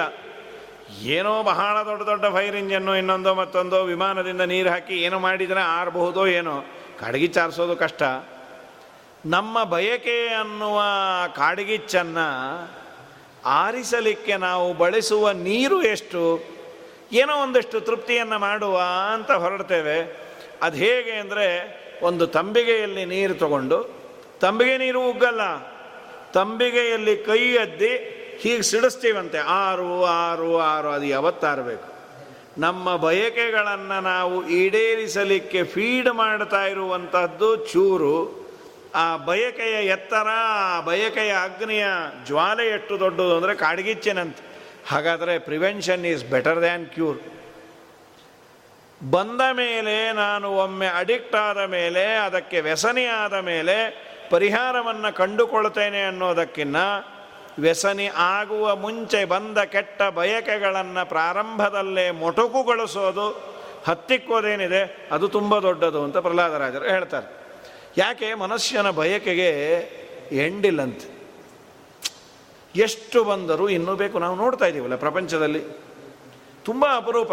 ಎಲ್ಲೋ ಒಬ್ಬರಿಬ್ಬರು ಇದ್ದಾರೆ ಪುಣ್ಯಾತ್ಮರು, ಯಾವುದಾವುದೋ ಟಿ ವಿಯಲ್ಲೋ ಅಥವಾ ಪೇಪರಲ್ಲೋ ಬರ್ತಿರತ್ತೆ, ಯಾವುದೋ ಒಬ್ಬ ಗುಜರಾತಿನ ವ್ಯಕ್ತಿಗೆ ಅವನು ಕರೋನಾ ಬಂದು ಮತ್ತೆ ರೆಕವರ್ ಆದ, ಯಾರ್ಯಾರೋ ಹೋಗಿದ್ರು, ಅದೆಲ್ಲ ನೋಡಿ ಅನ್ನಿಸ್ತಂತೆ, ಛೇ ಇಷ್ಟೆಲ್ಲ ಸಂಪತ್ತು ಇಟ್ಕೊಂಡು ಏನು ಮಾಡೋದು, ಈ ಥರ ಯಾವತ್ತೋ ಒಂದಿನ ದುರ್ಮರಣ ಬಂದುಬಿಟ್ರೆ ನನಗೂ ಇಲ್ಲ ಯಾರಿಗೂ ಇಲ್ಲ ಅಂಥೇಳಿ ಅನೇಕ ಜನಕ್ಕೆ ಅವನು ಸಹಾಯವನ್ನು, ಧನ ಸಹಾಯವನ್ನು ಮಾಡೋದು. ತೀರಾ ಅಪರೂಪ ಇದು, ತುಂಬ ಒಬ್ರಿಗೋ ಇಬ್ರಿಗೋ ಈ ತರಹದ ಭಾವನೆ ಇರುತ್ತೆ, ಒಂದಿಷ್ಟು ಜನ ಮಾಡ್ತಾ ಇದ್ದಾರೆ. ಯಾವತ್ತಿದ್ರೂ ಬಿಟ್ಟೋಗೋ ಈ ದೇಹ, ಇಷ್ಟೆಲ್ಲ ಮಾಡಬಾರದು ಅನ್ನುವ ಭಾವನೆ ಎಲ್ಲರಿಗೂ ಬಂದಿದ್ದರೆ ಪ್ರಾಯ ಈ ರೋಗವೇ ಬರ್ತಿರ್ಲಿಲ್ವೋ ಏನೋ. ನಮಗೆ ಆ ಭಾವನೆಗಳು ಇಲ್ಲ. ನಾನು ಚೆನ್ನಾಗಿರಬೇಕು, ಯಾರು ಸತ್ರೂ ಪರವಾಗಿಲ್ಲ ಅನ್ನುವ ಭಾವನೆಗಳು ಪ್ರತಿಯೊಬ್ಬ ಇಂಡಿವಿಜುವಲಲ್ಲಿ ಶುರುವಾಗಿದೆ ಈಗ. ಇದು ಅನ್ಯಾಯ ಅಂತ ಗೊತ್ತಿದ್ದು ನಾವು ಮಾಡಬಾರದನ್ನು ಮಾಡ್ತಾ ಇರ್ತೇವೆ. ಇದನ್ನು ಅವತ್ತೇ ಹೇಳಿಬಿಟ್ಟ್ಯಾರು ಪುರಂದರದಾಸರು, ಇದು ಇವತ್ತೆಲ್ಲ ಹೇಳಿದ್ದು. ಇಷ್ಟು ದೊರಕಿದರೆ ಮತ್ತಷ್ಟು ಬೇಕೆಂಬಾಸೆ, ಅಷ್ಟು ದೊರಕಿದರೆ ಇನ್ನಷ್ಟು ಬೇಕೆಂಬಾಸೆ, ಕಟ್ಟಬೇಡೆಂಬಾಸೆ ಕಡು ಸುಖವ ಕಾಂಬಾಸೆ, ನಷ್ಟ ಜೀವನದಾಸೆ ಪುರಂದರ ವಿಠಲ ಭಿನ್ನಹಕೆ ಬಾಯಿಲ್ಲವಯ್ಯ. ಅನಂತ ಪರಾಧ ಎನ್ನಲ್ಲಿರಲು ಬೀಡುವುದಕ್ಕೆ ನನಗೆ ಬಾಯೇ ಇಲ್ಲ ಅಂತ ಅಂತಾರೆ. ಹೀಗೆ ಹೇಳಿ ನಮ್ಮಪ್ಪ ನಿನ್ನ ಭಕ್ತರಾದ ನಾರದರು ನನಗೆ ಮಾಡಿದ ದೊಡ್ಡ ಅನುಗ್ರಹ ಎಷ್ಟು. ಏವಂ ಜನಂ ನಿಪತಿತಂ ಪ್ರಭವಾಹಿ ಕೂಪೆ, ಸಂಸಾರವೆಂಬ ಬಾವಿ, ಆ ಬಾವಿಯ ತುಂಬ ಹಾವುಗಳು ಇದೆ, ವಿಷ ತುಂಬಿದ ಹಾವು ತುಂಬಿದ ಬಾವಿ. ಏವಂ ಜನಂ ನಿಪತಿತಂ ಪ್ರಭವ ಅಹಿ ಕೂಪೆ, ಅಹಿ ಅಂದರೆ ಹಾವು, ಹಾವಿನ ಕೂಪ, ಹಾವು ತುಂಬಿದ ಬಾವಿಯಲ್ಲಿ. ಕಾಮಾಭಿಕಾಮ ಮನುಯ ಪ್ರಪತನ್ ಪ್ರಸಂಗಾತ್ ಕೃತ್ವಾತ್ಮತಃ ಸುರನಶಿಣ ಭಗವಾನ್ ಗೃಹೀತಃ ಸೋಹಂ ಕಥಂ ನು ವಿಸೃಜೇ ತವ ಭೃತ್ಯ ಸೇವಾ. ಆ ಮಹಾನುಭಾವರು ನಾರದರು ಅವತ್ತು ನನ್ನನ್ನು ಕರೆದುಕೊಂಡು ಹೋಗಿ ಅವರ ಮನೆಯಲ್ಲಿ ಉಪದೇಶ ಮಾಡಿದ್ದಕ್ಕೆ ನಿನ್ನ ದರ್ಶನ ಅನ್ನೋದು ನನಗಾಯಿತು. ಇಲ್ಲ ಅಂದಿದ್ರೆ ನಾನು ಏನಾಗ್ತಾ ಇದ್ನೋ ಏನೋ, ಅವತ್ತೇ ಕೃಷ್ಣಾರ್ಪಣ ಆಗ್ತಿದ್ನೋ ಏನೋ. ಬೇಡ, ನಾರದರು ತಮ್ಮ ಮನೆಯಲ್ಲಿ ಕರೆದುಕೊಂಡು ಹೋಗಿ ಒಂದು ಹೊತ್ತು ಊಟ ತಿಂಡಿ ಇಷ್ಟೇ ಹಾಕಿದ್ರು, ನನಗೆ ಈ ಜ್ಞಾನ ಎಲ್ಲಿಂದ ಬಂದಿರೋದು? ಅವರು ಉಪದೇಶ ಮಾಡಿ ನನ್ನನ್ನು ಇಷ್ಟೆಲ್ಲ ತಯಾರು ಮಾಡಿದಂತಹ ಶಿಲ್ಪಿ ನಾರದರು, ಅವರಿಗೆ ನಾನೇನು ಕೊಟ್ಟೇನು? ಇದು ಎಲ್ಲರಿಗೂ ಅವರವರ ಗುರುಗಳಲ್ಲಿ ಅಧ್ಯಯನವನ್ನು ಮಾಡಿ ಅವನೊಂದು 4 ಅಕ್ಷರವನ್ನು ಕಲಿತ ಮೇಲೆ ಕೆಲವೊಮ್ಮೆ ನಮಗೆ ತಲೆ ನಿಲ್ಲೋದಿಲ್ಲ. ನೀವು ಅವರ ಶಿಷ್ಯರಲ್ವ, ಅಯ್ಯಾ ಬಿಡಿ ನನ್ನಂಥ ಶಿಷ್ಯ ಇದರಲ್ಲಿ ಸಿಕ್ಕಿದ್ದು ಅವರು ಪುಣ್ಯ ಅಂತೀವಿ. ಹಾಗಾಗಿ ಏನೋ ದೇವರ ಅನುಗ್ರಹವೋ ಜನ್ಮಾಂತರದ ಪುಣ್ಯವೋ ಎಲ್ಲಕ್ಕಿನ್ನ ಗುರುಗಳ ಕಾರುಣ್ಯದಿಂದ 1-2 ಅಕ್ಷರ 4 ಸನ್ಮಾನಗಳೋ ಖ್ಯಾತಿಯೋ ಆದಾಗ ತಲೆ ನಿಲ್ಲೋದಿಲ್ಲ. ಅದು ಎಂದೂ ಎಂದೂ ಮಾಡಬೇಡ್ರಿ ಅಂತಾರೆ. ಆ ಗುರುಗಳು ಪಾಠವನ್ನು ಹೇಳಿ ಅವರ ತಪಶ್ಚರ್ಯವನ್ನು ಧಾರೆ ಎರೆದು ನನ್ನ ಶಿಷ್ಯ ಚೆನ್ನಾಗಿರಲಿ ಮೇಲೆ ಬರಲಿ ಅಂತ ಸದಾ ದೇವರಲ್ಲಿ ಪ್ರಾರ್ಥನೆಯನ್ನು ಮಾಡ್ತಿರ್ತಾರೆ. ಇವನಿಗೆ ಕೀರ್ತಿ ಬಂದರೆ ಇವನಕ್ಕಿನ್ನ ಆನಂದ ಪಡೋದು ಆ ಗುರುಗಳು. ಓಹ್, ನನ್ನ ಶಿಷ್ಯ ಚೆನ್ನಾಗಿದ್ದಾನೆ, ಇನ್ನೂ ಚೆನ್ನಾಗಿರಲಿ ಸ್ವಾಮಿ, ನನ್ನನ್ನು ಮೀರಿಸಬೇಕು ಅಂತ ಅವರು ದೇವರಲ್ಲಿ ಪ್ರಾರ್ಥನೆ ಮಾಡ್ತಿರ್ತಾರೆ. ಹಾಗಾಗಿ ಇದು ಎಲ್ಲರಿಗೂ ಹೇಳಿದ್ದು. ಗುರುಗಳನ್ನು ಎಂದು ಮರಿಬೇಡಪ್ಪ. ಮತ್ಪ್ರಾಣ ರಕ್ಷಣ ಮನಂದ ಪಿತುರ್ವದಂಚ ಮನ್ನೇ ಸ್ವಭೃತ್ಯ ಋಷಿ ವಾಕ್ಯಮೃತಂ ವಿಧಾತುಂ ಖಡ್ಗಂ ಪ್ರಗೃಹ್ಯ ಯದವೋಚದ ಸದ್ವಿದಿತ್ಸು ಸ್ವಾಮೀಶ್ವರೋ ಮದಪರೋವತು ಕಂಹರಾಮಿ. ಅಲ್ಲ, ನಾನು ನಿಮ್ಮಪ್ಪನನ್ನು ಕೊಂದಿದ್ದೇನೆ, ನಿನಗೇನು ಬೇಸರ ಇಲ್ವಾ ಅಂತ ನೀನು ಕೇಳಬಹುದು. ಇಲ್ಲ ಸ್ವಾಮಿ, ಭಕ್ತರ ರಕ್ಷಣೆಗಾಗಿ ದುಷ್ಟರ ಶಿಕ್ಷಣೆಗಾಗಿ ನೀನು ನಮ್ಮಪ್ಪನನ್ನು ಕೊಂದಿ. ಮತ್ಪ್ರಾಣ ರಕ್ಷಣ ಮನಂತ ಪಿತುರ್ವಧಂಚ, ನೀನು ನನ್ನನ್ನು ರಕ್ಷಣೆ ಮಾಡೋ ಸಲುವಾಗೇ ನಮ್ಮಪ್ಪನನ್ನು ಸಂಹಾರ ಮಾಡಿದ್ದು. ಇದೊಂದೇ ಕಾರಣ ಅಲ್ಲ, ನಿನ್ನ ನಿಜವಾದ ಕಾರಣ ಯಾವುದು ಗೊತ್ತಾ? ನಾರದರು ಅವತ್ತು ಹೇಳಿದ್ರು ಈ ಮಗು ಸಾಯೋದಿಲ್ಲ ಅಂತ ಇಂದ್ರದೇವರಿಗೆ. ನಾರದರು ಆಡಿದ ಮಾತು ಸುಳ್ಳಾಬಾರದು ಅಂತ ನಮ್ಮಪ್ಪನನ್ನು ನೀನು ಸಂಹಾರ ಮಾಡಿದ್ದು. ಅಷ್ಟು ನಿನಗೆ ಭಕ್ತರ ಮಾತಿನ ಮೇಲೆ ಕಾಳಜಿ. ನಾಳೆ ಆಡಿದ ಮಾತು ಸುಳ್ಳಾಯಿತು ಅಂದರೆ ದೇವರು ಯಾರ ಭಕ್ತರ ಮೇಲೆ ವಿಶ್ವಾಸ ಮಾಡೋದಿಲ್ಲ. ಆ ವಿಶ್ವಾಸ ಮಾಡೋದಿಲ್ಲ ಅನ್ನೋ ಅವಸ್ಥೆ ಬರಬಾರದು. ನಿಜ ಭೃತ್ಯ ಭಾಷಿತಂ, ನಾರದರು ಆಡಿದ ಮಾತು ಸುಳ್ಳಾಬಾರದು. ಅದಕ್ಕೆ ನೀನು ಮೊನ್ನೆ ಸ್ವಭೃತ್ಯ ಋಷಿ ವಾಕ್ಯ ಮೃತಂ ವಿಧಾತುಂ, ಅವರ ವಾಕ್ಯವನ್ನು, ಅಮೋಘ ವಚನರು, ಅವ್ರದ್ದು ಮೋಘ ವ್ಯರ್ಥ ಆಗೋದಿಲ್ಲ ಅಂತ ಮಾಡಲಿಕ್ಕೆ ನೀನು ಬಂದು ಖಡ್ಗಂ ಪ್ರಗಕ್ಕೆ ಯದವೋಚದ ಸದ್ವಿದಾತ್ ವಿಧಿತ್ಸುಹು, ನನ್ನನ್ನೇ ಕೊಲ್ಲಬೇಕು ಅಂತ ಖಡ್ಗವನ್ನು ತೆಗೆದುಕೊಂಡು ಬಂದಾಗ ನೀನು ಬಂದು ಅವನನ್ನು, ನನ್ನ ಅಪ್ಪನನ್ನು ಸಂಹಾರ ಮಾಡಿ ನಾರದರ ಮಾತನ್ನು ಸತ್ಯ ಮಾಡಿದೆ. ಏನೇ ಆದರೂ ಇವನು ಸಾಯೋದಿಲ್ಲ ಅನ್ನುವ ಅವರ ಮಾತು ಸತ್ಯ ಆಯಿತು ಸ್ವಾಮಿ. ಹಾಗಾಗಿ ನೀನು ಇಷ್ಟು ಅನುಗ್ರಹ ಮಾಡ್ತೀ, ನಿನ್ನನ್ನು ನಂಬಿದವರ ಮಾತು ಸತ್ಯ ಆಗಬೇಕು ಅಂತ ನಿನ್ನ ಇಚ್ಛೆ. ಇಷ್ಟೆಲ್ಲ ಸ್ತೋತ್ರ ಮಾಡಿ ಕಡೆಗೆ ಇನ್ನೂ ಅನೇಕ ಮಾತುಗಳಿದೆ. ಭಗವಂತ, ನನ್ನನ್ನು ನೀನೇ ಉದ್ಧಾರ ಮಾಡಬೇಕು. ಯಾಕೆ? ನನ್ನಲ್ಲಿ ಕೇಳುವ ಎಲಿಜಿಬಿಲಿಟಿನೇ ಇಲ್ಲ. ಯಾಕೆ ಅಂದರು ನೋಡು, ತುಂಬ ಬೆಲೆ ಕಟ್ಟಲಾಗದಂತಹ ಒಂದು ಮನಸ್ಸು ಅಂತ ನನಗೆ ಕೊಟ್ಟಿದೆ. ನಿನಗೆ ನಾನು ಬೆಳ್ಳಿಯೋ ಬಂಗಾರವೋ ವಜ್ರವೋ ವೈಢೂರ್ಯವೋ ಅದನ್ನು ಕೊಡ್ತೇನೋ ಕೊಡೋದಿಲ್ವೋ, ಕೊಡುವಷ್ಟು ಶ್ರೀಮಂತಿಕೆಯೋ ಔದಾರ್ಯವೋ ನನ್ನಲ್ಲಿ ಇದೆಯೋ ಇಲ್ಲವೋ ಅದ್ಯಾವುದೋ ಕನ್ಸಿಡರ್ ಮಾಡೋದಿಲ್ಲ ನೀನು. ನಿಜವಾಗಲೂ ನೀನು ನನ್ನಿಂದ ಬಯಸೋದು ಮನಸ್ಸು. ಮನವನಿತ್ತರೆ ತನ್ನ ನೀವನು. ನನ್ನ ಮನಸ್ಸಿನಲ್ಲಿ ನಿನ್ನ ಚಿಂತನೆಯನ್ನು ಮಾಡೋದು ಅಥವಾ ನಿನ್ನ ಮಂತ್ರಸ್ತೋತ್ರಗಳನ್ನು ಮನಪೂರ್ವಕವಾಗಿ ನಾನು ಹಾಡೋದು, ಗಾನ ಮಾಡೋದು, ಅದನ್ನು ಮಾಡಿದರೆ ನೀನು ಅನುಗ್ರಹ ಮಾಡ್ತೀಯ. ಅದನ್ನೇ ಜಗನ್ನಾಥದಾಸರಂಥದ್ದು, ಮನವನಿತ್ತರೆ ತನ್ನ ನೀವನು. ನೀನು ನನಗೆ ಏನೋ ರೆಸೀಟನ್ನು ಹರಿಸಬೇಡ, ನಿನ್ನ ಮನಸ್ಸನ್ನು ಕೊಡು. ಅಥವಾ ಮಾಡುವ ಕೆಲಸವನ್ನು ಮನಪೂರ್ವಕವಾಗಿ ಮಾಡು, ಆಗ ನಾನು ನನ್ನನ್ನೇ ನಿನಗೆ ಕೊಡ್ತೇನೆ. ಆದರೆ ನನ್ನ ದುರ್ದೈವ ಏನಾಗಿದೆ, ಆ ಮನಸ್ಸನ್ನು ನಿನಗೆ ಕೊಡಲಿಕ್ಕೆ ಆಗ್ತಾ ಇಲ್ಲ. ನೈತನ್ಮನಸ್ತವ ಕಥಾಸು ವಿಕುಂಠನಾಥ. ಪ್ರಹ್ಲಾದರಾಜರು ಅವರು ಹೀಗಿದ್ರು ಅಂತಲ್ಲ, ನಮ್ಮ ಪರವಾಗಿ ಅವರು ಕೇಳ್ತಾ ಇದ್ದಾರೆ, ನಮ್ಮ ಅವಸ್ಥೆ ಹೀಗೇ ಇದೆ ಸ್ವಾಮಿ. ನಿನ್ನ ಕಥೆ ಅಂದರೆ ನನಗೆ ಬೇಸರ. ಸಾಮಾನ್ಯವಾಗಿ ಮನುಷ್ಯನ ದೌರ್ಬಲ್ಯ ಏನು ಅಂದರೆ, ಬೇರೆ ಹರಟೆ ಅಂದರೆ ನಮಗೆ ಟೈಮ್ ಪಾಸ್ ಆಗಿದ್ದು ಗೊತ್ತಾಗೋದಿಲ್ಲ. ಜನರಲ್ ಆಗಿದೆ, ಹೇಳುವ ಆಚಾರ್ಯರು ಏನು ಅದರಿಂದ ಹೊರತಲ್ಲ.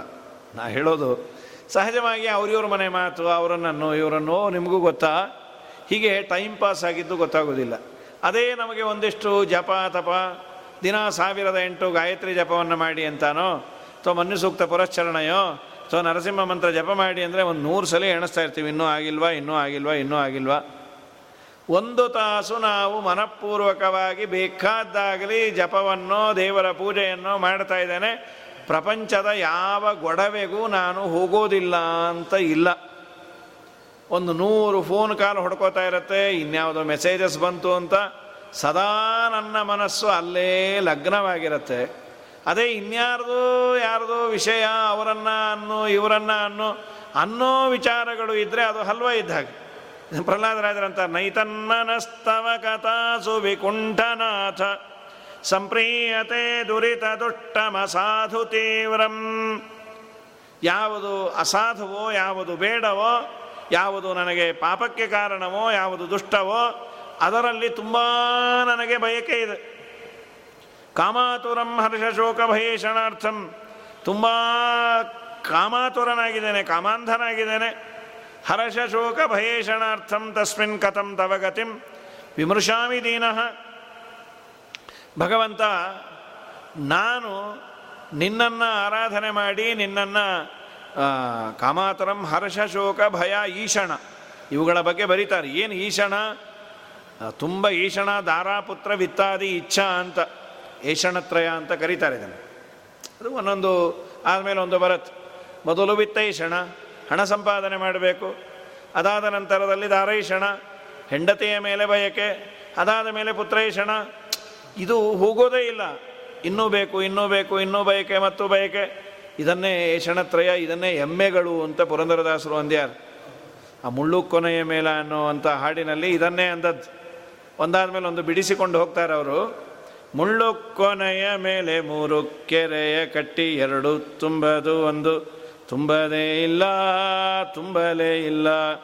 ತುಂಬಲಿಲ್ಲದ ಕೆರೆಗೆ ಬಂದರು 3 ಒಡ್ಡರು 2 ಕುಂಟರು ಒಬ್ಬಗೆ ಕಾಲೇ ಇಲ್ಲ. ಕಾಲಿಲ್ಲದ ಕುಂಟಗೆ ಕೊಟ್ಟರು 3 ಎಮ್ಮೆಗಳ 2 ಬರಡು 1ಕ್ಕೆ ಕರುವೇ ಇಲ್ಲ. ಮುಳ್ಳು ಕೊನೆಯ ಮೇಲೆ 3 ಕೆರೆಯ ಕಟ್ಟಿ 2 ತುಂಬದು 1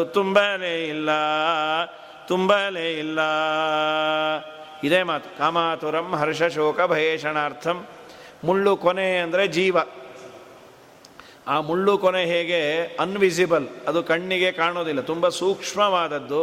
ಹಾಗೆ ಅತಿ ಸೂಕ್ಷ್ಮವಾದ ಪರಿಮಾಣ, ಸೈಜು ಜೀವನದ್ದು. ಅವನ ಮೇಲೆ 3 ಕೆರೆಯನ್ನು ದೇವರು ನಿರ್ಮಾಣ ಮಾಡಿದ ಅಂತ. ಕೆರೆ ಅಂದರೆ ದೇಹಕ್ಕೆ ಕೆರೆ ಅಂತಾರೆ, ಇದನ್ನೆಲ್ಲ ನೀವು ಕೇಳಿದಿರಿ. ನೀರನ್ನು ಹಿಡಿದಿಟ್ಟುಕೊಳ್ಳುವಂತಹ ಕ್ಯಾಚ್ಮೆಂಟ್ ಏರಿಯಾ, ಅಲ್ಲಿ ಕೆರೆ ಮಾಡ್ತಾರೆ, ಅದನ್ನು ಕೆರೆ ಅಂತ.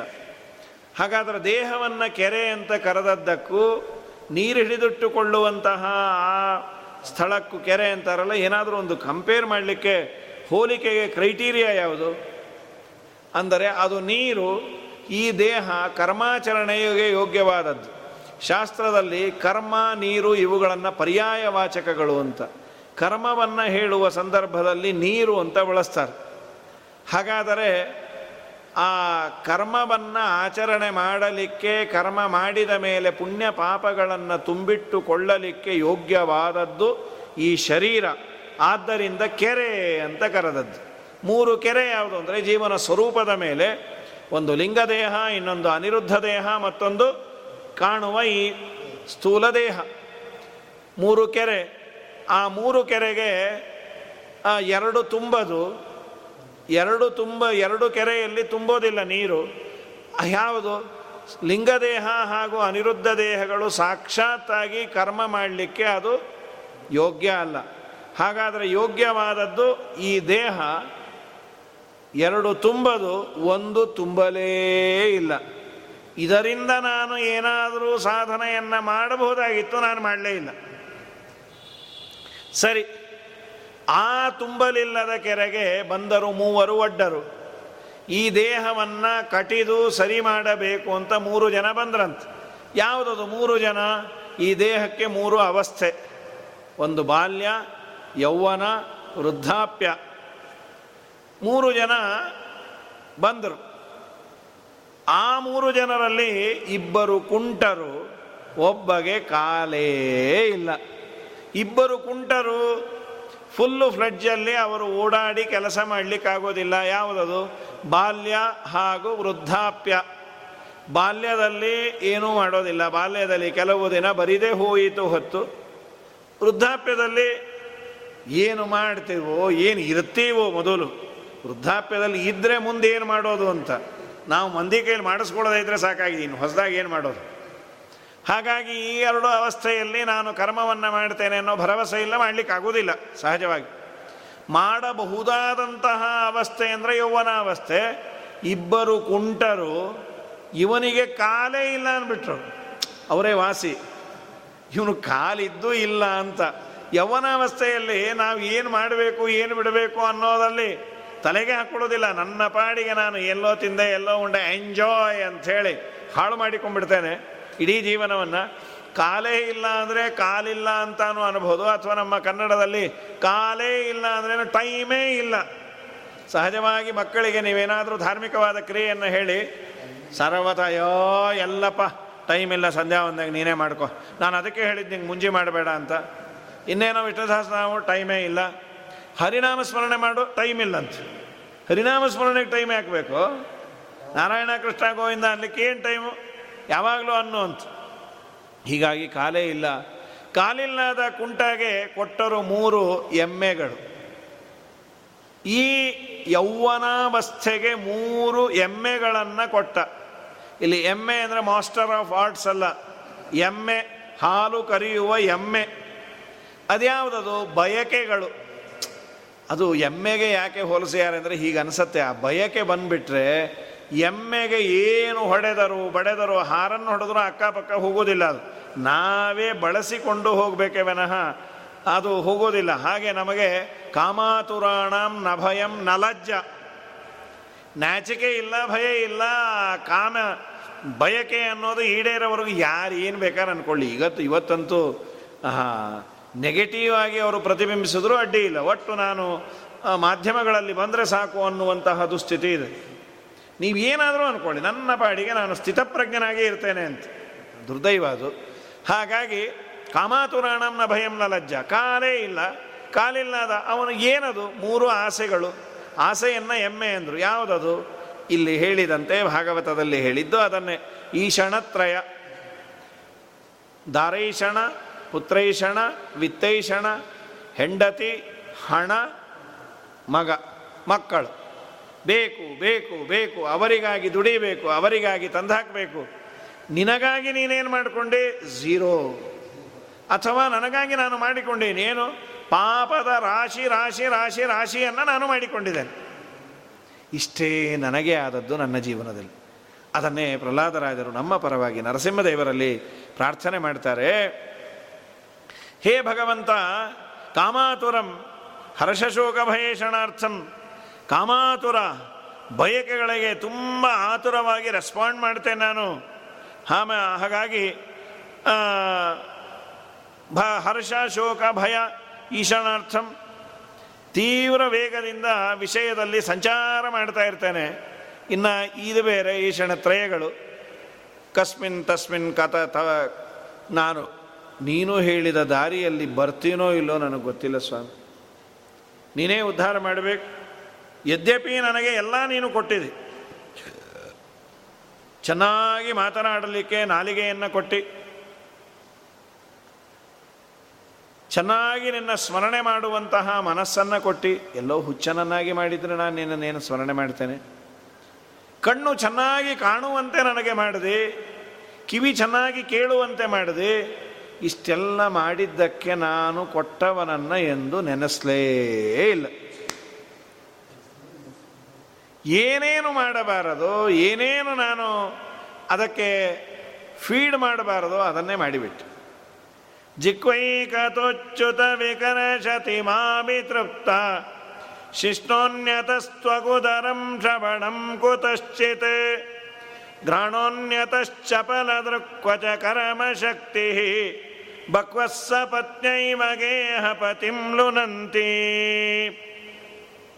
ಭಗವಂತ ಮನಸ್ಸಿಗೆ ಸಂಸಾರ ಬಂಧನ ಕಾರಣತ್ವ, ಸಂಸಾರ ಬಂಧನದ ಬಿಡುಗಡೆಗೂ ಅದೇ ಕಾರಣ. ಕೀ ಇದ್ದಾಗದು ಲಾಕು ಮಾಡಬಹುದು, ಅನ್ಲಾಕು ಮಾಡಬಹುದು. ಮನಯೇವ ಮನುಷ್ಯಾಣ ಕಾರಣಂ ಬಂಧಮೋಕ್ಷಯೋ. ಹಿಂದಿನ ಪದ್ಯದಲ್ಲಿ ನನ್ನ ಮನಸ್ಸು ನಿನ್ನಲ್ಲಿ ನಿಲ್ತಾ ಇಲ್ಲ, ಈಗ ಒಂದೊಂದೇ ಇಂದ್ರಿಯಗಳು ಏನೇನು ಮಾಡುತ್ತೆ ಅಂತ ಹೇಳ್ತಾರೆ. ನಮ್ಮಪ್ಪ ನನ್ನ ನಾಲಿಗೆ ಇದೆ, ಆ ನಾಲಿಗೆಗೆ ತುಂಬ ಆಕರ್ಷಣೆ. ಯಾವುದನ್ನು ತಿನ್ನಬಾರದು ಅದನ್ನು ತಿನ್ನುವ ಬಯಕೆ, ಯಾವುದನ್ನು ನಾನು ಆಡಬಾರದು ಅದನ್ನೇ ಆಡ್ತಾ ಇರ್ತೇನೆ. ಯಾವುದು ಆಡಬೇಕು ಅದು ನಾಲಿಗೆ ಹೊರಳೋದೇ ಇಲ್ಲ. ಆಡುವ ಮಾತನ್ನು ಆಡಬೇಕಾದರೆ ನಾಲಿಗೆ ಹೊರಳಲ್ಲ, ಆಡಬಾರದ್ದನ್ನು ಆಡ್ತಾ ಇದ್ದರೆ ನಾಲಿಗೆ ನಿಲ್ಲಲ್ಲ. ಹೀಗಿದೆ ಜಿಕ್ವೈ ಕಥೋಚ್ಯುತ ವಿಕರಶತಿ ಮಾವಿ ತೃಪ್ತ ಶಿಷ್ಣೋನ್ನತದ. ಇನ್ನು ಜನನೇಂದ್ರಿಯಕ್ಕೆ ಹೊಲಸು ಬಯಕೆಗಳು ಅನ್ಯತಃ ತೊಗುದರಂ ನನ್ನ ತೊಗಿಂದ್ರಿಯ ಸ್ಪರ್ಶೇಂದ್ರಿಯ ಏನು ಸ್ಪರ್ಶ ಮಾಡಬಾರ್ದೋ ಅದನ್ನು ಬಯಸತ್ತೆ. ಉದರ ಹೊಟ್ಟೆ, ಈ ಹೊಟ್ಟೆ ತುಂಬ ಮನುಷ್ಯನನ್ನು ಹಾಳು ಮಾಡುತ್ತೆ. ಬೇಕು, ಹೊಟ್ಟೆಗೆ ಇಲ್ಲ ಅಂತಾದರೆ ಮನುಷ್ಯ ಬದುಕಲಿಕ್ಕಾಗೋದಿಲ್ಲ. ಆದರೆ ಆ ಹೊಟ್ಟೆಯನ್ನು ತುಂಬಿಸಿಕೊಳ್ಳೋದಕ್ಕೆ ಏನನ್ನ ಬೇಕಾದರೂ ನಾನು ಮಾಡಲಿಕ್ಕೆ ತಯಾರಿದ್ದೇನೆ. 1000 ಜನದ ಹೊಟ್ಟೆ ಮೇಲೆ ಹೊಡೆದರೂ ಅಡ್ಡಿ ಇಲ್ಲ, ನನ್ನ ಹೊಟ್ಟೆ ಮಾತ್ರ ತುಂಬಬೇಕು. ನನ್ನ ಹೊಟ್ಟೆಯೂ ತುಂಬಲಿ ಇನ್ನೊಬ್ಬನ ಹೊಟ್ಟೆಯೂ ತುಂಬಲಿ ಅಂದರೆ ಅಡ್ಡಿ ಇಲ್ಲ, ನಾನು ಮಾತ್ರ ತುಂಬಿಕೊಳ್ಳಬೇಕು ಅನ್ನುವಂತಹ ದುರ್ದೈವ. ಅದು ಯೋಗ್ಯವೋ ಅಯೋಗ್ಯವೋ, ಅದು ಸಾಧನೆಗೆ ಪ್ರತಿಬಂಧಕವೋ, ಇದ್ಯಾವುದೂ ಇಲ್ಲ. ಎಲ್ಲ ತುಂಬಿಕೊಳ್ತಾ ಇರೋದು. ಶ್ರವಣಂ ಕುತಶ್ಚಿತೆ ನನ್ನ ಶ್ರವಣೇಂದ್ರಿಯ. ನಮ್ಮ ವಿಜೇಂದ್ರ ಸ್ವಾಮಿಗಳು ಪಾಪ ವಿಮೋಚನ ಸ್ತೋತ್ರದಲ್ಲಿ ಅದೇ ಅಂತಾರೆ, ಶ್ರವಣೇ ಶ್ರವಣಾಯ ಸತ್ಕತಾಯ ನಯತೆ ತೇ ತವ ಪುಣ್ಯಕೀರ್ತನಸ್ಯ. ನನ್ನ ಶ್ರವಣೇಂದ್ರಿಯಕ್ಕೆ ನಿನ್ನ ಕೀರ್ತನೆಗಳು ಅಂದರೆ ಬೇಡ. ಇನ್ಯಾವ್ಯಾವುದೋ ಹೊಲಸು ಹಾಡು, ಅವರಿವರ ಮನೆ ಚಾಡಿ ಛುದ್ರದ ಮಾತು ಅಂದರೆ ತುಂಬ ಅಲರ್ಟ್ ಆಗಿರುತ್ತೆ. ನೀನೇ ನನ್ನನ್ನು ನೋಡ್ಕೋಬೇಕಪ್ಪ. ಘ್ರಾಣೋನ್ಯತಃ ಘ್ರಾಣೇಂದ್ರಿಯಕ್ಕೆ ಇನ್ನೊಂದು ಯಾವುದೋ ಹೊಲಸು, ಆ ವಾಸನೆಯನ್ನು ನೋಡುವ ಬಯಕೆ. ಚಪಲದೃಕ್ ಕಣ್ಣಿಗಂತೂ ತುಂಬ ಚಾಪಲ್ಯ, ಅದನ್ನೇನನ್ನು ನೋಡಬಾರ್ದು ಅದನ್ನು ನೋಡುತ್ತೆ. ಕ್ವಚ ಕರ್ಮಶಕ್ತಿ ಬಕ್ವಸ್ ಸಪತ್ನೈವ ಗೇಹಪತಿಂ ಲುನಂತಿ. ನನ್ನನ್ನು ಶತ್ರುಗಳು ಎಳೆದಾಡುವಂತೆ ನನ್ನ ಇಂದ್ರಿಯಗಳೇ ನನ್ನನ್ನು ಶತ್ರುಗಳಾಗಿ ಬಿಟ್ಟಾರೆ. ನೀನೇ ನನ್ನನ್ನು ಉದ್ಧಾರ ಮಾಡಬೇಕು. ಗೋಪಾಲದಾಸರಂತಾರಲ್ಲ, ಆವರೋಗವು ನನಗೆ ದೇವಜನ್ಮಂತರಿ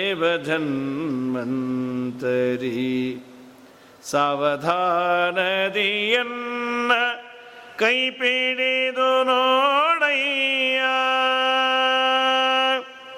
ಹರಿಮೂರ್ತಿಗಳು ಎನ್ನ ಕಂಗಳಿಗೆ ಕಾಣಿಸವು, ಹರಿಕೀರ್ತನೆಯು ಕೇಳಿಸದೆನ್ನ ಕಿವಿಗೆ. ಹರಿಮಾತ್ರ ಸ್ತೋತ್ರ ಬಾರದು ಎನ್ನ ನಾಲಿಗೆಗೆ, ಹರಿಪ್ರಸಾದವು ಜಿಕ್ವೆಗೆ ಸವಿಯಾಗದಯ್ಯ, ಆವರೋಗವು ಎನಗೆ ದೇವಧನ್ವಂತರಿ. ಇದು ಯಾವತ್ತಿಂದ ಇದೆ? ಅನಾದಿ ಕಾಲದಿಂದ ಇದೆ ಈ ರೋಗ. ಅನಾಥ ಬಂಧು ಗೋಪಾಲ ವಿಠಲರೇಯ, ಎನ್ನ ಭಾಗದ ವೈದ್ಯ ನೀನೇ ಆದೆ. ಅನಾದಿ ಕಾಲದ ಭವರೋಗ ಕಳೆಯ, ನಾನೇ ಗೋಮರಯೇ ನೀ ಮಾಡಿದುಪಕಾರ, ಆವರೋಗವು ಎನಗೆ ದೇವ ಧನ್ವಂತರಿ. ನೀನೇ ನನ್ನನ್ನು ಉದ್ಧಾರ ಮಾಡು. ಹಾಗಾದರೆ ನರಸಿಂಹದೇವರಂದರು, ಯಾಕೆ ಒದ್ದಾಡ್ತೀನಿ, ನನ್ನ ಜೊತೆ ಬಂದುಬಿಡು, ಮೋಕ್ಷಕ್ಕೆ ಕಟ್ಕೊಂಡು ಹೋಗ್ತೀನಿ, ಸ್ಪೆಷಲ್ ಆಫರ್. ಇಲ್ಲ ಸ್ವಾಮಿ, ನಾ ಬರೋದಿಲ್ಲ. ಅಲ್ಲೋ ಇಷ್ಟೆಲ್ಲ ತ್ರಾಸಿದೆ ಅಂತೆ, ಮತ್ತೆ ಬರೋದಿಲ್ಲ ಅಂತೆಲ್ಲ, ಇಲ್ಲಿ ಇದ್ದು ಹೇಗೆ ಬಚಾವಾಗ್ತಿ? ಇಲ್ಲ ಇಲ್ಲ, ನಾನು ನನಗಾಗಿ ಕೇಳಲಿಲ್ಲ ಸ್ವಾಮಿ, ನಾನು ಸ್ವಾರ್ಥಿ ಅಲ್ಲ, ನಾನು ಅನೇಕ ಜನನ ಕಟ್ಕೊಂಬರಬೇಕು ಅಂತಿದ್ದೇನೆ. ಅಲ್ಲಪ್ಪ, ನೀ ಕಟ್ಕೊಂಬರ್ಲಿಕ್ಕೆ ಹೋಗಿ ನೀನೇ ಹಾಳಾದರೆ ಗತಿ ಏನು? ಈ ಕೆಲವೊಮ್ಮೆ ನೀರಲ್ಲಿ ಬಿದ್ದವ್ರನ್ನ ಎಳಿಲಿಕ್ಕೆ ಹೋಗಿ ನೀರಲ್ಲಿದ್ದವನು ಇವನ್ನೇ ಎಳ್ಕೊಂಡು ಸೇಂದ್ರಾಯ ತಕ್ಷಕಾಯ ಸ್ವಾಹ, ಇವನು ಕೃಷ್ಣಾರ್ಪಣ ಆದ ಹಾಗೆ ಹಾಳಾಗಬಾರ್ದಲ್ಲ. ಹಾಗಾಗಿ ನೀ ಇಲ್ಲಿದ್ದು ಹೇಗೆ ಸರ್ವೈವ್ ಆಗ್ತದೆ? ಇಲ್ಲ ಇಲ್ಲ ಇಲ್ಲ, ನಾ ಇಲ್ಲಿದ್ದರೂ ನನಗೆ ತೊಂದರೆ ಇಲ್ಲ. ಏನದು? ಒಂದು ಆ್ಯಂಟಿಬಯಾಟಿಕ್ಕು ಅಥವಾ ಒಂದು ವ್ಯಾಕ್ಸಿನ್ ತೊಗೊಂಡ್ಬಿಟ್ಟೇನು, ನನಗೆ ಯಾವ ಭಯ ಇಲ್ಲ. ಅದು ಯಾವುದದು ವ್ಯಾಕ್ಸಿನ್ನು? ನರಸಿಂಹದೇವರ ಮಂತ್ರಸ್ತೋತ್ರ ಅನ್ನೋ ವ್ಯಾಕ್ಸಿನನ್ನು ನಾನು ಕುಡಿದಿದ್ದೇನೆ. ಕುಡಿದವನಿಗೆ ಮತ್ತೇರಿದಾಗ ನೀವು ಏನನ್ನು ಹೇಳಿದರೂ ಅವನಿಗೆ ಆ ಕುಡಿಯುವ ಸಂದರ್ಭದಲ್ಲಿ ತಲೆಯಲ್ಲಿ ಯಾವ ಗುಂಗಲ್ಲಿ ಇರ್ತಾನೆ ಅದೇ ಗುಂಗಲ್ಲಿ ನಿಶೆ ಇಳಿಯೋವರೆಗೂ ಇರ್ತಾನೆ. ಇದು ಸ್ವಲ್ಪ ಹೊತ್ತು ಇರಬಹುದು, ಒಂದು 5-6 ತಾಸು, ಆಮೇಲೆ ನಿಶೆ ಇಳಿಯತ್ತೆ. ಆದರೆ ನರಸಿಂಹದೇವರ ಗಾನಾಮೃತವನ್ನು ಪಾನ ಮಾಡಿ ನಿಶೆ ಏರಿದರೆ ನರಸಿಂಹದೇವರ ಪಾದದ ಬಳಿ ಹೋಗೋವರೆಗೂ ನನಗೆ ನಿಶೆ ಇಳಿಯೋದೇ ಇಲ್ಲ, ನನಗೇನು ಯೋಚನೆ ಇಲ್ಲ, ನಾನು ಅದನ್ನು ಪಾನ ಮಾಡಿಬಿಟ್ಟೇನೆ. ನೈವೋದ್ವಿಜೇ ಭವದುರತ್ಯಯ ವೈತರಿಣ್ಯ ತ್ವತೀರ್ಥ ಗಾಯನ ಮಹಾಮೃತ ಮಗ್ನಚಿತ್ತ. ನಿನ್ನ ಗಾನಾಮೃತವನ್ನು ಪಾನ ಮಾಡಿ ಅದರಲ್ಲಿ ಮಗ್ನ ಚಿತ್ತನಾಗಿದ್ದೇನೆ, ಮುಳುಗಿ ಹೋಗಿದ್ದೇನೆ. ದೇವರ ನಾಮಸ್ಮರಣೆ, ದೇವರ ಕೀರ್ತನೆ, ಪಾಠಪ್ರವಚನ. ಹಿಂದಿನ ಜನ ಎಲ್ಲ ಹೀಗೆ ಇದ್ದರು. ಪಾಠಪ್ರವಚನದಲ್ಲಿ ತಮ್ಮನ್ನು ತನ್ಮಯ ಮಾಡಿಕೊಂಡ್ರು ಅಂತಾದರೆ ಅವರಿಗೆ ಪ್ರಪಂಚದಲ್ಲಿ ಏನಾಗ್ತಾ ಇದೆ, ಸಿರಿತನವೋ ಬಡತನವೋ ಅಡುಗೆ ಆಗಿಯೋ ಊಟಕ್ಕಾಗಿ ಹೇಳಬೇಕು. ಸ್ವಾಮಿ ಪೂಜೆ ಮಾಡಿರಿ, ಅಡುಗೆ ಆಗಿದೆ, ಫಟ್ ಅಂತ ಪೂಜೆ ಮಾಡೋದು, ಮತ್ತು ಪಾಠಕ್ಕೆ ಕೊಡೋದು. ಏನು ತಿಂದ್ವಿ, ಏನು ವೆರೈಟಿ, ಅದಿತ್ತ ಇದಿತ್ತ, ಏನು ಹಳೆಯ ಜನದ ಜೀವನದ ಶೈಲಿ. ತುಂಬ ಸುಖವಾಗಿದ್ದರು, ಯಾಕೆಂದರೆ ಅವರ ತಲೆಯಲ್ಲಿ ಬೇರೆ ವಿಚಾರಧಾರೆ ಹೊಕ್ಕಲಿಕ್ಕೆ ಅವಕಾಶವೂ ಇಲ್ಲ, ಪುಣ್ಯಕ್ಕಿಂತ ಮಾಧ್ಯಮಗಳೂ ಇರಲಿಲ್ಲ. ಮತ್ತು ಆ ಲೌಕಿಕವಾದ ಹರಟೆ ಬೇಡ ಬೇಡ ಅನ್ನೋರಂತೆ. ಸದಾ ಪಾಠ ಪಾಠ ಪಾಠ ಪ್ರವಚನ, ಅದರಲ್ಲೇ ತನ್ಮಯನಾಗ್ಬಿಟ್ಟಿರೋರು. ಅಲ್ಲಿ ಆಚಾರ್ಯರ ವಾಕ್ಯ ಹೀಗಿದೆ, ಟೀಕಾಕೃತ್ಪಾದರ ಮಾತು ಹೀಗಿದೆ, ಅದು ಇದು ಸಮನ್ವಯಿತವಾಗೋದು ಹೇಗೆ, ಇಲ್ಲಿ ರಾಘವೇಂದ್ರ ಸ್ವಾಮಿಗಳ ಮಾತು ಹೀಗಿದೆ, ಆ ಟಿಪ್ಪಣಿಕಾರದ್ದು ಹೀಗಿದೆ, ಅದರಲ್ಲೇ ಗುಂಗಲ್ಲಿ ಇದ್ದು ಇದ್ದು ಇದ್ದು ಏನು ಧನ್ಯರು, ಏನು ಪುಣ್ಯಾತ್ಮರು. ಅವ್ರದ್ದೆಲ್ಲ ನೆನೆಸಿಕೊಂಡ್ರೆ ಜೀವನ ಏನು ಪರಿಶುದ್ಧವಾದ ಜೀವನ, ಪರಿಶುದ್ಧವಾದ ಜೀವನ. ಈ ಲೌಕಿಕವಾದಂತಹ ಯಾವ ಉಸಾಬರಿ ಇಲ್ಲ. ಫೋನು, ಇಂಟರ್ನೆಟ್ಟು, ಮತ್ತೊಂದು ಮಗದೊಂದು, ಇದೆಲ್ಲ ಅನುಕೂಲ ಆಗಿದೆ ಅಂದ್ಕೊಂಡಿದ್ದೀವಿ. ಆದರೆ ಸಾಧನೆ ಏನಾಗ್ತಾ ಇಲ್ಲ, ಬರೀ ದುರ್ಬಳಕೆನೇ ತುಂಬ ಆಗಿಬಿಟ್ಟಿದೆ. ಅದು ಇರಲಿ, ಒಂದಿಷ್ಟು ಎಲ್ಲೋ ದೂರದಲ್ಲಿದ್ದವರು ಭಗವಂತನ ವಾರ್ತೆಯನ್ನು ಕೇಳಿ, ಒಂದು ಅಂಶದಲ್ಲಿ ಇನ್ನೆಲ್ಲೋ ಇದ್ದವರು ಪಾಠ ಪ್ರವಚನವನ್ನು ಕೇಳಿ ಮಾಡಿ ಅದರಿಂದ ಉದ್ಧಾರ ಆಗಲಿಕ್ಕೂ ಅನುಕೂಲ ಆಗಿದೆ. ಆದರೆ ಅನುಕೂಲದಕ್ಕಿಂತ ಅನಾನುಕೂಲತೆಗಳು ಹೆಚ್ಚಾಗಿದೆ ಅಂತ ತಾತ್ಪರ್ಯ. ಹಾಗೇ ಇಲ್ಲ ಅನ್ನೋದು ಅಭಿಪ್ರಾಯ ಅಲ್ಲ.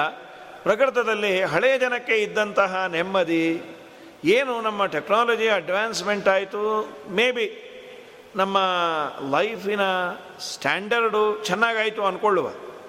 ಉಡ್ಲಿಕ್ಕೆ ಬಟ್ಟೆ ಇದೆ, ಹೊತ್ತೊತ್ತಿಗೆ ತಿನ್ನಲಿಕ್ಕೆ ಊಟ ತಿಂಡಿ ಇದೆ, ಆದರೆ ಸಾಧನೆ ಏನೂ ಇಲ್ಲ. ಏನು ಹಳೆಯ ಜನರ ಸಾಧನೆ? ಏನೂ ಇಲ್ಲ ಅಂದಾಗ ರಾಘವೇಂದ್ರ ಸ್ವಾಮಿಗಳು ಗ್ರಂಥಕ್ಕೆ ವ್ಯಾಖ್ಯಾನವನ್ನು ಪೂರ್ವಾಶ್ರಮದಲ್ಲಿ ಮಾಡೋದು ಅಂದರೆ ಇನ್ನೆಷ್ಟು ಅವರ ಎದೆಗಾರಿಕೆ ಇರಬೇಕು. ಎಲ್ಲ ಇದ್ದು ಏನೂ ಮಾಡೋದಿಲ್ಲ. ಗ್ರಂಥ ರಚನೆ ಮಾಡೋದು ಹೋಗಲಿ, ಇದ್ದ ಗ್ರಂಥವನ್ನು ದಿನ ಪಾರಾಯಣ ಮಾಡೋದಿಲ್ಲ ನಾವು. ಈ ಅವಸ್ಥೆಯಲ್ಲಿದ್ದೀವಿ.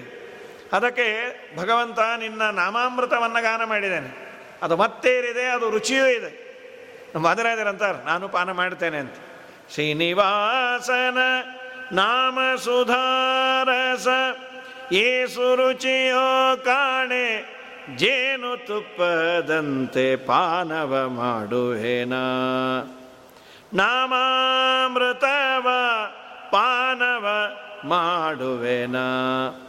ಸಕ್ಕರೆ ಬೆರೆಸಿದ ಚೊಕ್ಕ ಪಾನಕವನ್ನು ಮಿಕ್ಕಿ ಮೀರುತ್ತಲಿದೆ ರಕ್ಕಸಾರಿಯ ನಾಮ ಪಾನವ ಮಾಡುವೆನ. ಹಯವದನನ ನಿರ್ಭಯದಿಂಭಜಿಪಗೆ ದಯ ಮಾಡುವ ಸಾಯುಜ್ಯವನಿತ್ತು ಪಾನವ ಮಾಡುವೆನ. ನಮ್ಮಪ್ಪ ಇದನ್ನು ಪಾನ ಮಾಡ್ತೇನೆ. ಪ್ರಹ್ಲಾದರಾಜರು ಮೊದಲಂದರು ತ್ವತ್ತೀರ್ಥಗಾಯನ ಮಹಾಮೃತ ಮಗ್ನ ಚಿತ್ತ. ನಿನ್ನ ಗಾನಾಮೃತದ ತೀರ್ಥವನ್ನು, ನಿನ್ನ ನರಸಿಂಹ ತೀರ್ಥವನ್ನು ಪಾನ ಮಾಡಿದ್ದೇನೆ ನಾನು. ಮದ ಏರಿದೆ ನನಗೆ. ಇಂಥ ಮದ ಏರಿದಾಗೂ ನನ್ನ ತಲೆಯಲ್ಲಿ ಒಂದು ಸಮಸ್ಯೆ ಕಾಡಿಸ್ತಾ ಇದೆ ಅಂದರು. ಏನಪ್ಪ? ನಿನ್ನಿಂದ ವಿಮುಖರಾಗಿ ನಿನಗೆ ಬೆನ್ನು ಮಾಡಿ ಕೂತು ಕೇವಲ ಸಂಸಾರದಲ್ಲೇ ಬಿದ್ದು ಒದ್ದಾಡುವ ಈ ಜನರನ್ನು ನೋಡಿ ನನಗೆ ಅಯ್ಯೋ ಅನ್ನಿಸ್ತಾ ಇದೆಯೋ. ಶೋಚೇನುತೆ ವಿಮುಖ ಚೇತಸ ಇಂದ್ರಿಯಾರ್ಥ. ಕೇವಲ ಇಂದ್ರಿಯಗಳ ತೃಪ್ತಿಪಡಿಸೋದೇ ಜೀವನ ಅಂತ ಬಿದ್ದು ಒದ್ದಾಡ್ತಾ ಇದ್ದಾರಲ್ಲ, ಸಂಸಾರದ ಭಾರವನ್ನು ಹೊರಲಾರದೆ ಹೊರತು ಸಕ್ಸಸ್ ಆದೇ ಅಂದ್ಕೊಳ್ತಾ ಇದ್ದಾರಲ್ಲ. ತಲೆ ಮೇಲೆ ಇದ್ದ ಭಾರವನ್ನು ಭುಜದ ಮೇಲೆ ಇಟ್ಕೊಂಡ ಹಾಗೆ ಅಂತ ಭಾಗವತ ಅನ್ನೋದು. ನಮ್ಮದೆಲ್ಲ ಭಾಳ ತಲೆನೋವಪ್ಪ. ಯಾರೋ ಐಡಿಯಾ ಕೊಟ್ಟ ಇಲ್ಲಿ ಇಟ್ಕೊಂಡ್ಬಿಟ್ರಿ, ಹಬ್ಬಾ ಇನ್ನು 10 ನಿಮಿಷ ಕಲ್ಲು ನೋವು ಶುರು ಆಯಿತು.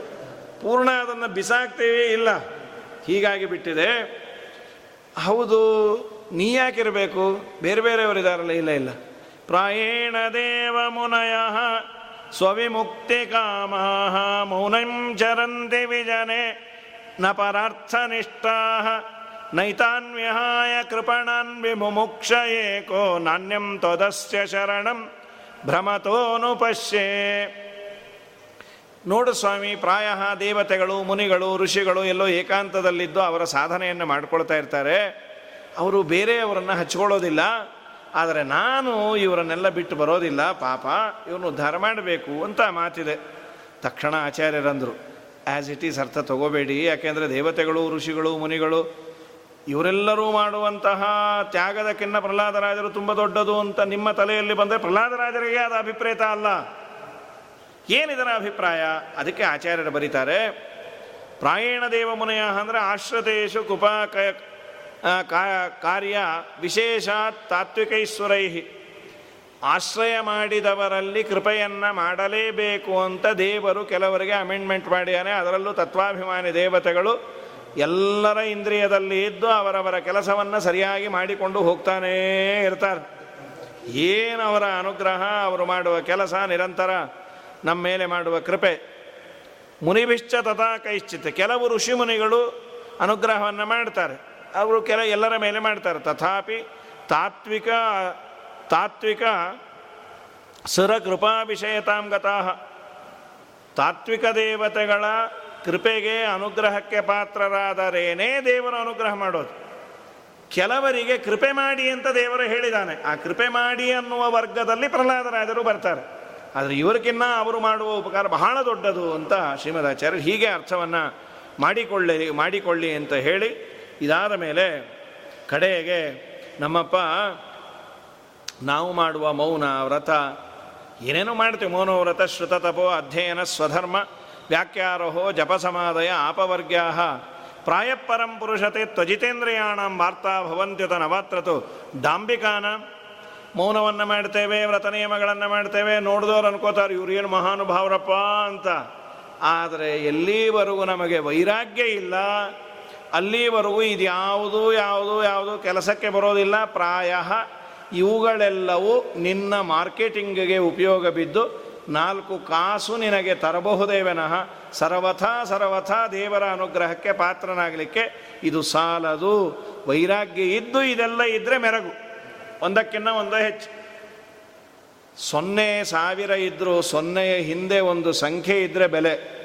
ಸೊನ್ನೆ ಸೊನ್ನೆ ಸೊನ್ನೆ ಸೊನ್ನೆ ಸೊನ್ನೆ ಬರ್ಕೊಂಡು ಬಂದು ಆಮೇಲೆ ಒಂದು ಅಂತ ಬರೋದ್ರೆ ಅದು ಒಂದು ರೂಪಾಯೇ, ಅದು ಹಾಗಾಗಬಾರದದು ಅಂಥೇಳಿ ಆದಮೇಲೆ ಕಡೆಗೆ ನಾವು ನರಸಿಂಹ ಕಡೆ ಮಾತು ತತ್ವೇ ಮನಃ, ಭಗವತ್ ತತ್ವದಲ್ಲಿ ಮನಸ್ಸು, ದರ್ಶನೇ ದೃಕ್, ನಿನ್ನನ್ನು ನೋಡುವುದರಲ್ಲಿ ಕಣ್ಣು, ನಿನ್ನನ್ನು ಸ್ತೋತ್ರ ಮಾಡುವುದರಲ್ಲಿ ವಾಕ್, ಕರ್ಮಣಿ ಖ್ಯಪಿ ಕರೋ ಶ್ರವಣಂ ಕಥಾಯಾಂ, ನಿನ್ನ ಕೆಲಸವನ್ನು ಮಾಡಲಿಕ್ಕೆ ಕೈಗಳು, ನಿನ್ನ ಕಥೆ ಕೇಳುವುದಕ್ಕೆ ಕಿವಿ, ಸಂಸೇವಯ ತ್ವಯಿವಿನೇತಿ ಷಡಂಗಯ ಕಿಂ, ಈ ಷಡಂಗಗಳು ನಿನಗೆ ಉಪಯೋಗ ಬೀಳುವಂತೆ ಮಾಡು ನಮ್ಮಪ್ಪ ಅಂದಾಗ ನರಸಿಂಹದೇವರು ತಲೆ ಅಲ್ಲಾಡಿಸಿ ತುಂಬ ಸುಂದರವಾಗಿತ್ತಪ್ಪ, ಏನಾದರೂ ಕೇಳ್ಕೊಳ್ಳೋ, ನಾನು ಕೊಡಲಿಕ್ಕೆ ಸಿದ್ಧನಾಗಿದ್ದೇನೆ ಪ್ರಹ್ಲಾದ ಅಂತಂದಾಗ ಪ್ರಹ್ಲಾದರಾದರೆ ಏನು ಕೇಳಬೇಕು ನೀ ಕೇಳು, ಪ್ರಹ್ಲಾದ ಭದ್ರಭದ್ರಂತೆ ಪ್ರೀತೋಹಂತೆ ಅಸುರೋತ್ತಮ, ಆ ಒಂದು ಮಾತು ಸಾಕು, ನಾನು ಪ್ರೀತನಾಗಿದ್ದೇನೆ ನೀನು ಕೇಳು, ವರಂವೃಣೀಶ್ವಾಭಿಮತಂ, ನೀ ಏನು ಕೇಳಿದ್ರು ಕೊಡ್ತೇನೆ. ಪ್ರಹ್ಲಾದರಾಜರು ಅನ್ಬೇಕಲ್ಲ, ಏನು ಸ್ವಾಮಿ ನನ್ನನ್ನು ಪ್ರಲೋಭಿಸಬೇಡ, ಅದು ಕೊಡ್ತೇನೆ ಇದು ಕೊಡ್ತೇನೆ ಅಂತ ಸಹಜವಾಗಿ ನಾವು ತೂಕುಡಿಸ್ತಾ ಇರ್ತೀವಿ, ಹಾಸಿಗೆ ಹಾಸ್ಕೊಟ್ಟಾಗತ್ತೋ. ನಾನು ಸ್ತೋತ್ರ ಮಾಡಿದ್ದು ನಿನ್ನಿಂದ ಹೊರ ತಗೊಳ್ಲಿಕ್ಕಲ್ಲ, ನಿನ್ನಿಂದ ಹೊರ ತೆಗೆದುಕೊಳ್ಳುವ ಉದ್ದೇಶದಿಂದ ಸ್ತೋತ್ರ ಮಾಡಿದರೆ ನಾನು ವ್ಯಾಪಾರಿ ಅಂತ ಆಗ್ತೀನೋ. ಎಷ್ಟು ಆಶಿಷ ಆಶಾಸ್ತೆ ನ ಸ ಭೃತ್ಯ, ಅವನು ಭೃತ್ಯ ಅಲ್ಲ, ಅವನು ವ್ಯಾಪಾರಿ. ನಿಜವಾದ ಭೃತ್ಯ ನಿಜವಾದ ದಾಸ ಅಂದರೆ ದೇವರ ಸ್ತೋತ್ರವನ್ನು ಮಾಡೋದು ಯಾಕೆ, ನನ್ನ ಕರ್ತವ್ಯ ಮಾಡುವ ನಾಲಿಗೆ ಕೊಟ್ಟನಲ್ಲ ಅದಕ್ಕೆ ಮಾಡ್ತೇನೆ ಅಂತ. ಆದರೂ ದೊಡ್ಡವರು ಕೇಳಿದಾಗ ತಲೆಹರಟೆ ಅಂತಾಗತ್ತಲ್ಲ, ಅದಕ್ಕೊಂದು ಕೇಳ್ತೀನಿ. ಯದಿ ರಾಶೀಶ ಮೇ ಕಾಮಾನ್ ವರಾನ್ಮೇ ವರದರ್ಷಭ ಕಾಮಾನಾಂ ಹೃದಯ ಸಂರೋಹಂ ಭವತಸ್ತು ಋಣೇವರಂ, ನನ್ನ ಹೃದಯದಲ್ಲಿ ಬಯಕೆಯ ಗಿಡ ಬೆಳಿಬಾರ್ದು, ನನ್ನ ಜೀವನದಲ್ಲಿ ನಾನು ಯಾರನ್ನೂ ದೇಹಿ ಅಂತ ಬೇಡಿರಬಾರ್ದು, ಆ ಒಂದು ಮೆಂಟಲ್ ಸ್ಟೇಟಸ್ಸು ಕೊಡು ಸಾಕು. ಎಂಥ ಮಾತು ನರಸಿಂಹದೇವರಂದರು, ಎಂಥ ಬುದ್ಧಿವಂತನೋ, ನೀ ಕೇಳಿರಬೇಕು ನಾ ಕೊಟ್ಟಿರಬಾರ್ದು, ಕೇಳಿಲ್ಲ ಅಂತ ನಾನು ಅಂದೂ ಇರಬಾರ್ದು, ಯಾಕೆ ವರ ಕೊಟ್ಟೋ ನಾನೇ, ಕೇಳಬೇಡ ಅನ್ನೋದನ್ನು. ಇದನ್ನೇ ನಮ್ಮ ಗೋಪಾಲದಾಸರಂತಾರೆ, ಬೇಡುವೇನು ನಾನೊಂದ ಬೇಡತಕ್ಕದ್ದು ದೇವ, ನೀಡೆನೆಂಬುದ ನಿನ್ನ ಮನದೊಳಿತೆ, ಮೂಡಲಾದ್ರೀಶ ಗೋಪಾಲ ವಿಠಲರೇಯ, ಬೇಡದತೆ ಪರರ ಮಾಡಯ್ಯ ಹರಿಯೇ, ಏನ ಬೇಡಲಿ ನಿನ್ನ ಬಳಿಗೆ ಬಂದು ಬೇಡದಂತೆ ಪರರ ಮಾಡಯ್ಯ ಹರಿಯೇ. ನರಸಿಂಹದೇವರು ಸಂತೋಷಪಟ್ಟು ಇನ್ನೇನಾದರೂ ಕೇಳ್ಕೊ, ನಮ್ಮಪ್ಪನನ್ನು ಉದ್ಧಾರ ಮಾಡೋ, ನಿನ್ನಂಥ ಮಗ ಹುಟ್ಟಿದ ಮೇಲೆ ನಿಮ್ಮ 21 ತಲೆ ಉದ್ಧಾರ ಆಯಿತು ಅಂತ ಮಧ್ವಾಚಾರ್ಯರು ಮುಂದಿನ ಜನ್ಮದಲ್ಲಿ ಬರುವ ಪಿತೃಗಳು ಅಂತಾನು ಹೇಳ, ಜನ್ಮಾಂತರ ಪಿತೃಗಳು, ಯಾಕೆಂದರೆ 21 ತಲೆ ಇಲ್ಲ ಅಲ್ಲಿ. ಹಾಗಾಗಿ ಪರಮಾತ್ಮ ಆ ಒಳಗಿದ್ದ ಸಜ್ಜೀವ ತಾತ್ಕಾಲಿಕವಾಗಿ ಅಪರಾಧ ಮಾಡಿದರು, ಪ್ರಹ್ಲಾದರಾಜರ ಸ್ತೋತ್ರ ಹಾಗೂ ಅವನು ಟೆಂಪರರಿಯಾಗಿ ದೋಷಿ ಅಂಥೇಳಿ ಉದ್ಧಾರ ಮಾಡಿದ್ದಾನೆ. ಅಂಥ ನರಸಿಂಹದೇವರು ಈಗ ಬಂದ ಎಲ್ಲ ವಿಪತ್ತುಗಳನ್ನು ದೂರ ಮಾಡಿ ನಿಮ್ಮನ್ನೆಲ್ಲ ಆರೋಗ್ಯವಂತರನ್ನಾಗಿ ಮಾಡಿ ಇಡೀ ಪ್ರಪಂಚವೇ ಆರೋಗ್ಯಮಯವಾಗಿ ಇದ್ದು ಮೊದಲಿನಂತೆ ಎಲ್ಲ ಒತ್ತಟ್ಟಿಗೆ ಸೇರುವ ಭಾಗ್ಯವನ್ನು ಭಗವಂತ ಕರುಣಿಸಲಿ ಅಂತ ಪ್ರಾರ್ಥನೆಯನ್ನು ಮಾಡ್ತಾ ಈ ಒಂದು ಅವಕಾಶವನ್ನು ಮಾಡಿಕೊಟ್ಟ ಮಹಾಸ್ವಾಮಿಗಳ ಅಡಿದಾವರೆಗಳಲ್ಲಿ ಅನಂತ ಸಾಷ್ಟಾಂಗ ಪ್ರಣಾಮವನ್ನು ಸಲ್ಲಿಸಿ, ಕರೋನಾದಂತಹ ಈ ಕಾಲದಲ್ಲೂ ನಿರಂತರ ಭಾಗವತಾಮೃತ ಭಗವಂತನ ಕಥಾಮೃತ ಎಲ್ಲರ ಕಿವಿಗೆ ಬೀಳಲಿ, ಮನಸ್ಸು ಶುದ್ಧ ಆಗಲಿ ಅನ್ನೋ ದೃಷ್ಟಿಯಿಂದ ನಡೆಸ್ತಾ ಇದ್ದಾರೆ. ಅವರ ಅಡಿದಾವರೆಗಳಲ್ಲಿ ಸಾಷ್ಟಾಂಗ ನಮಿಸಿ, ಏನಾದರೂ ದೋಷ ಇದ್ದರೆ ಅದು ನಂದು, ಗುಣ ಇದ್ದರೆ ಅದೆಲ್ಲ ಪಾಠ ಹೇಳಿದ ಗುರುಗಳದು ಅಂತ ಹೇಳ್ತಾ ಆ ಗುರುಗಳಿಗೆ ಅರ್ಪಣೆ ಮಾಡ್ತೇನೆ. ಶ್ರೀಕೃಷ್ಣಾರ್ಪಣ ಮಸ್ತು.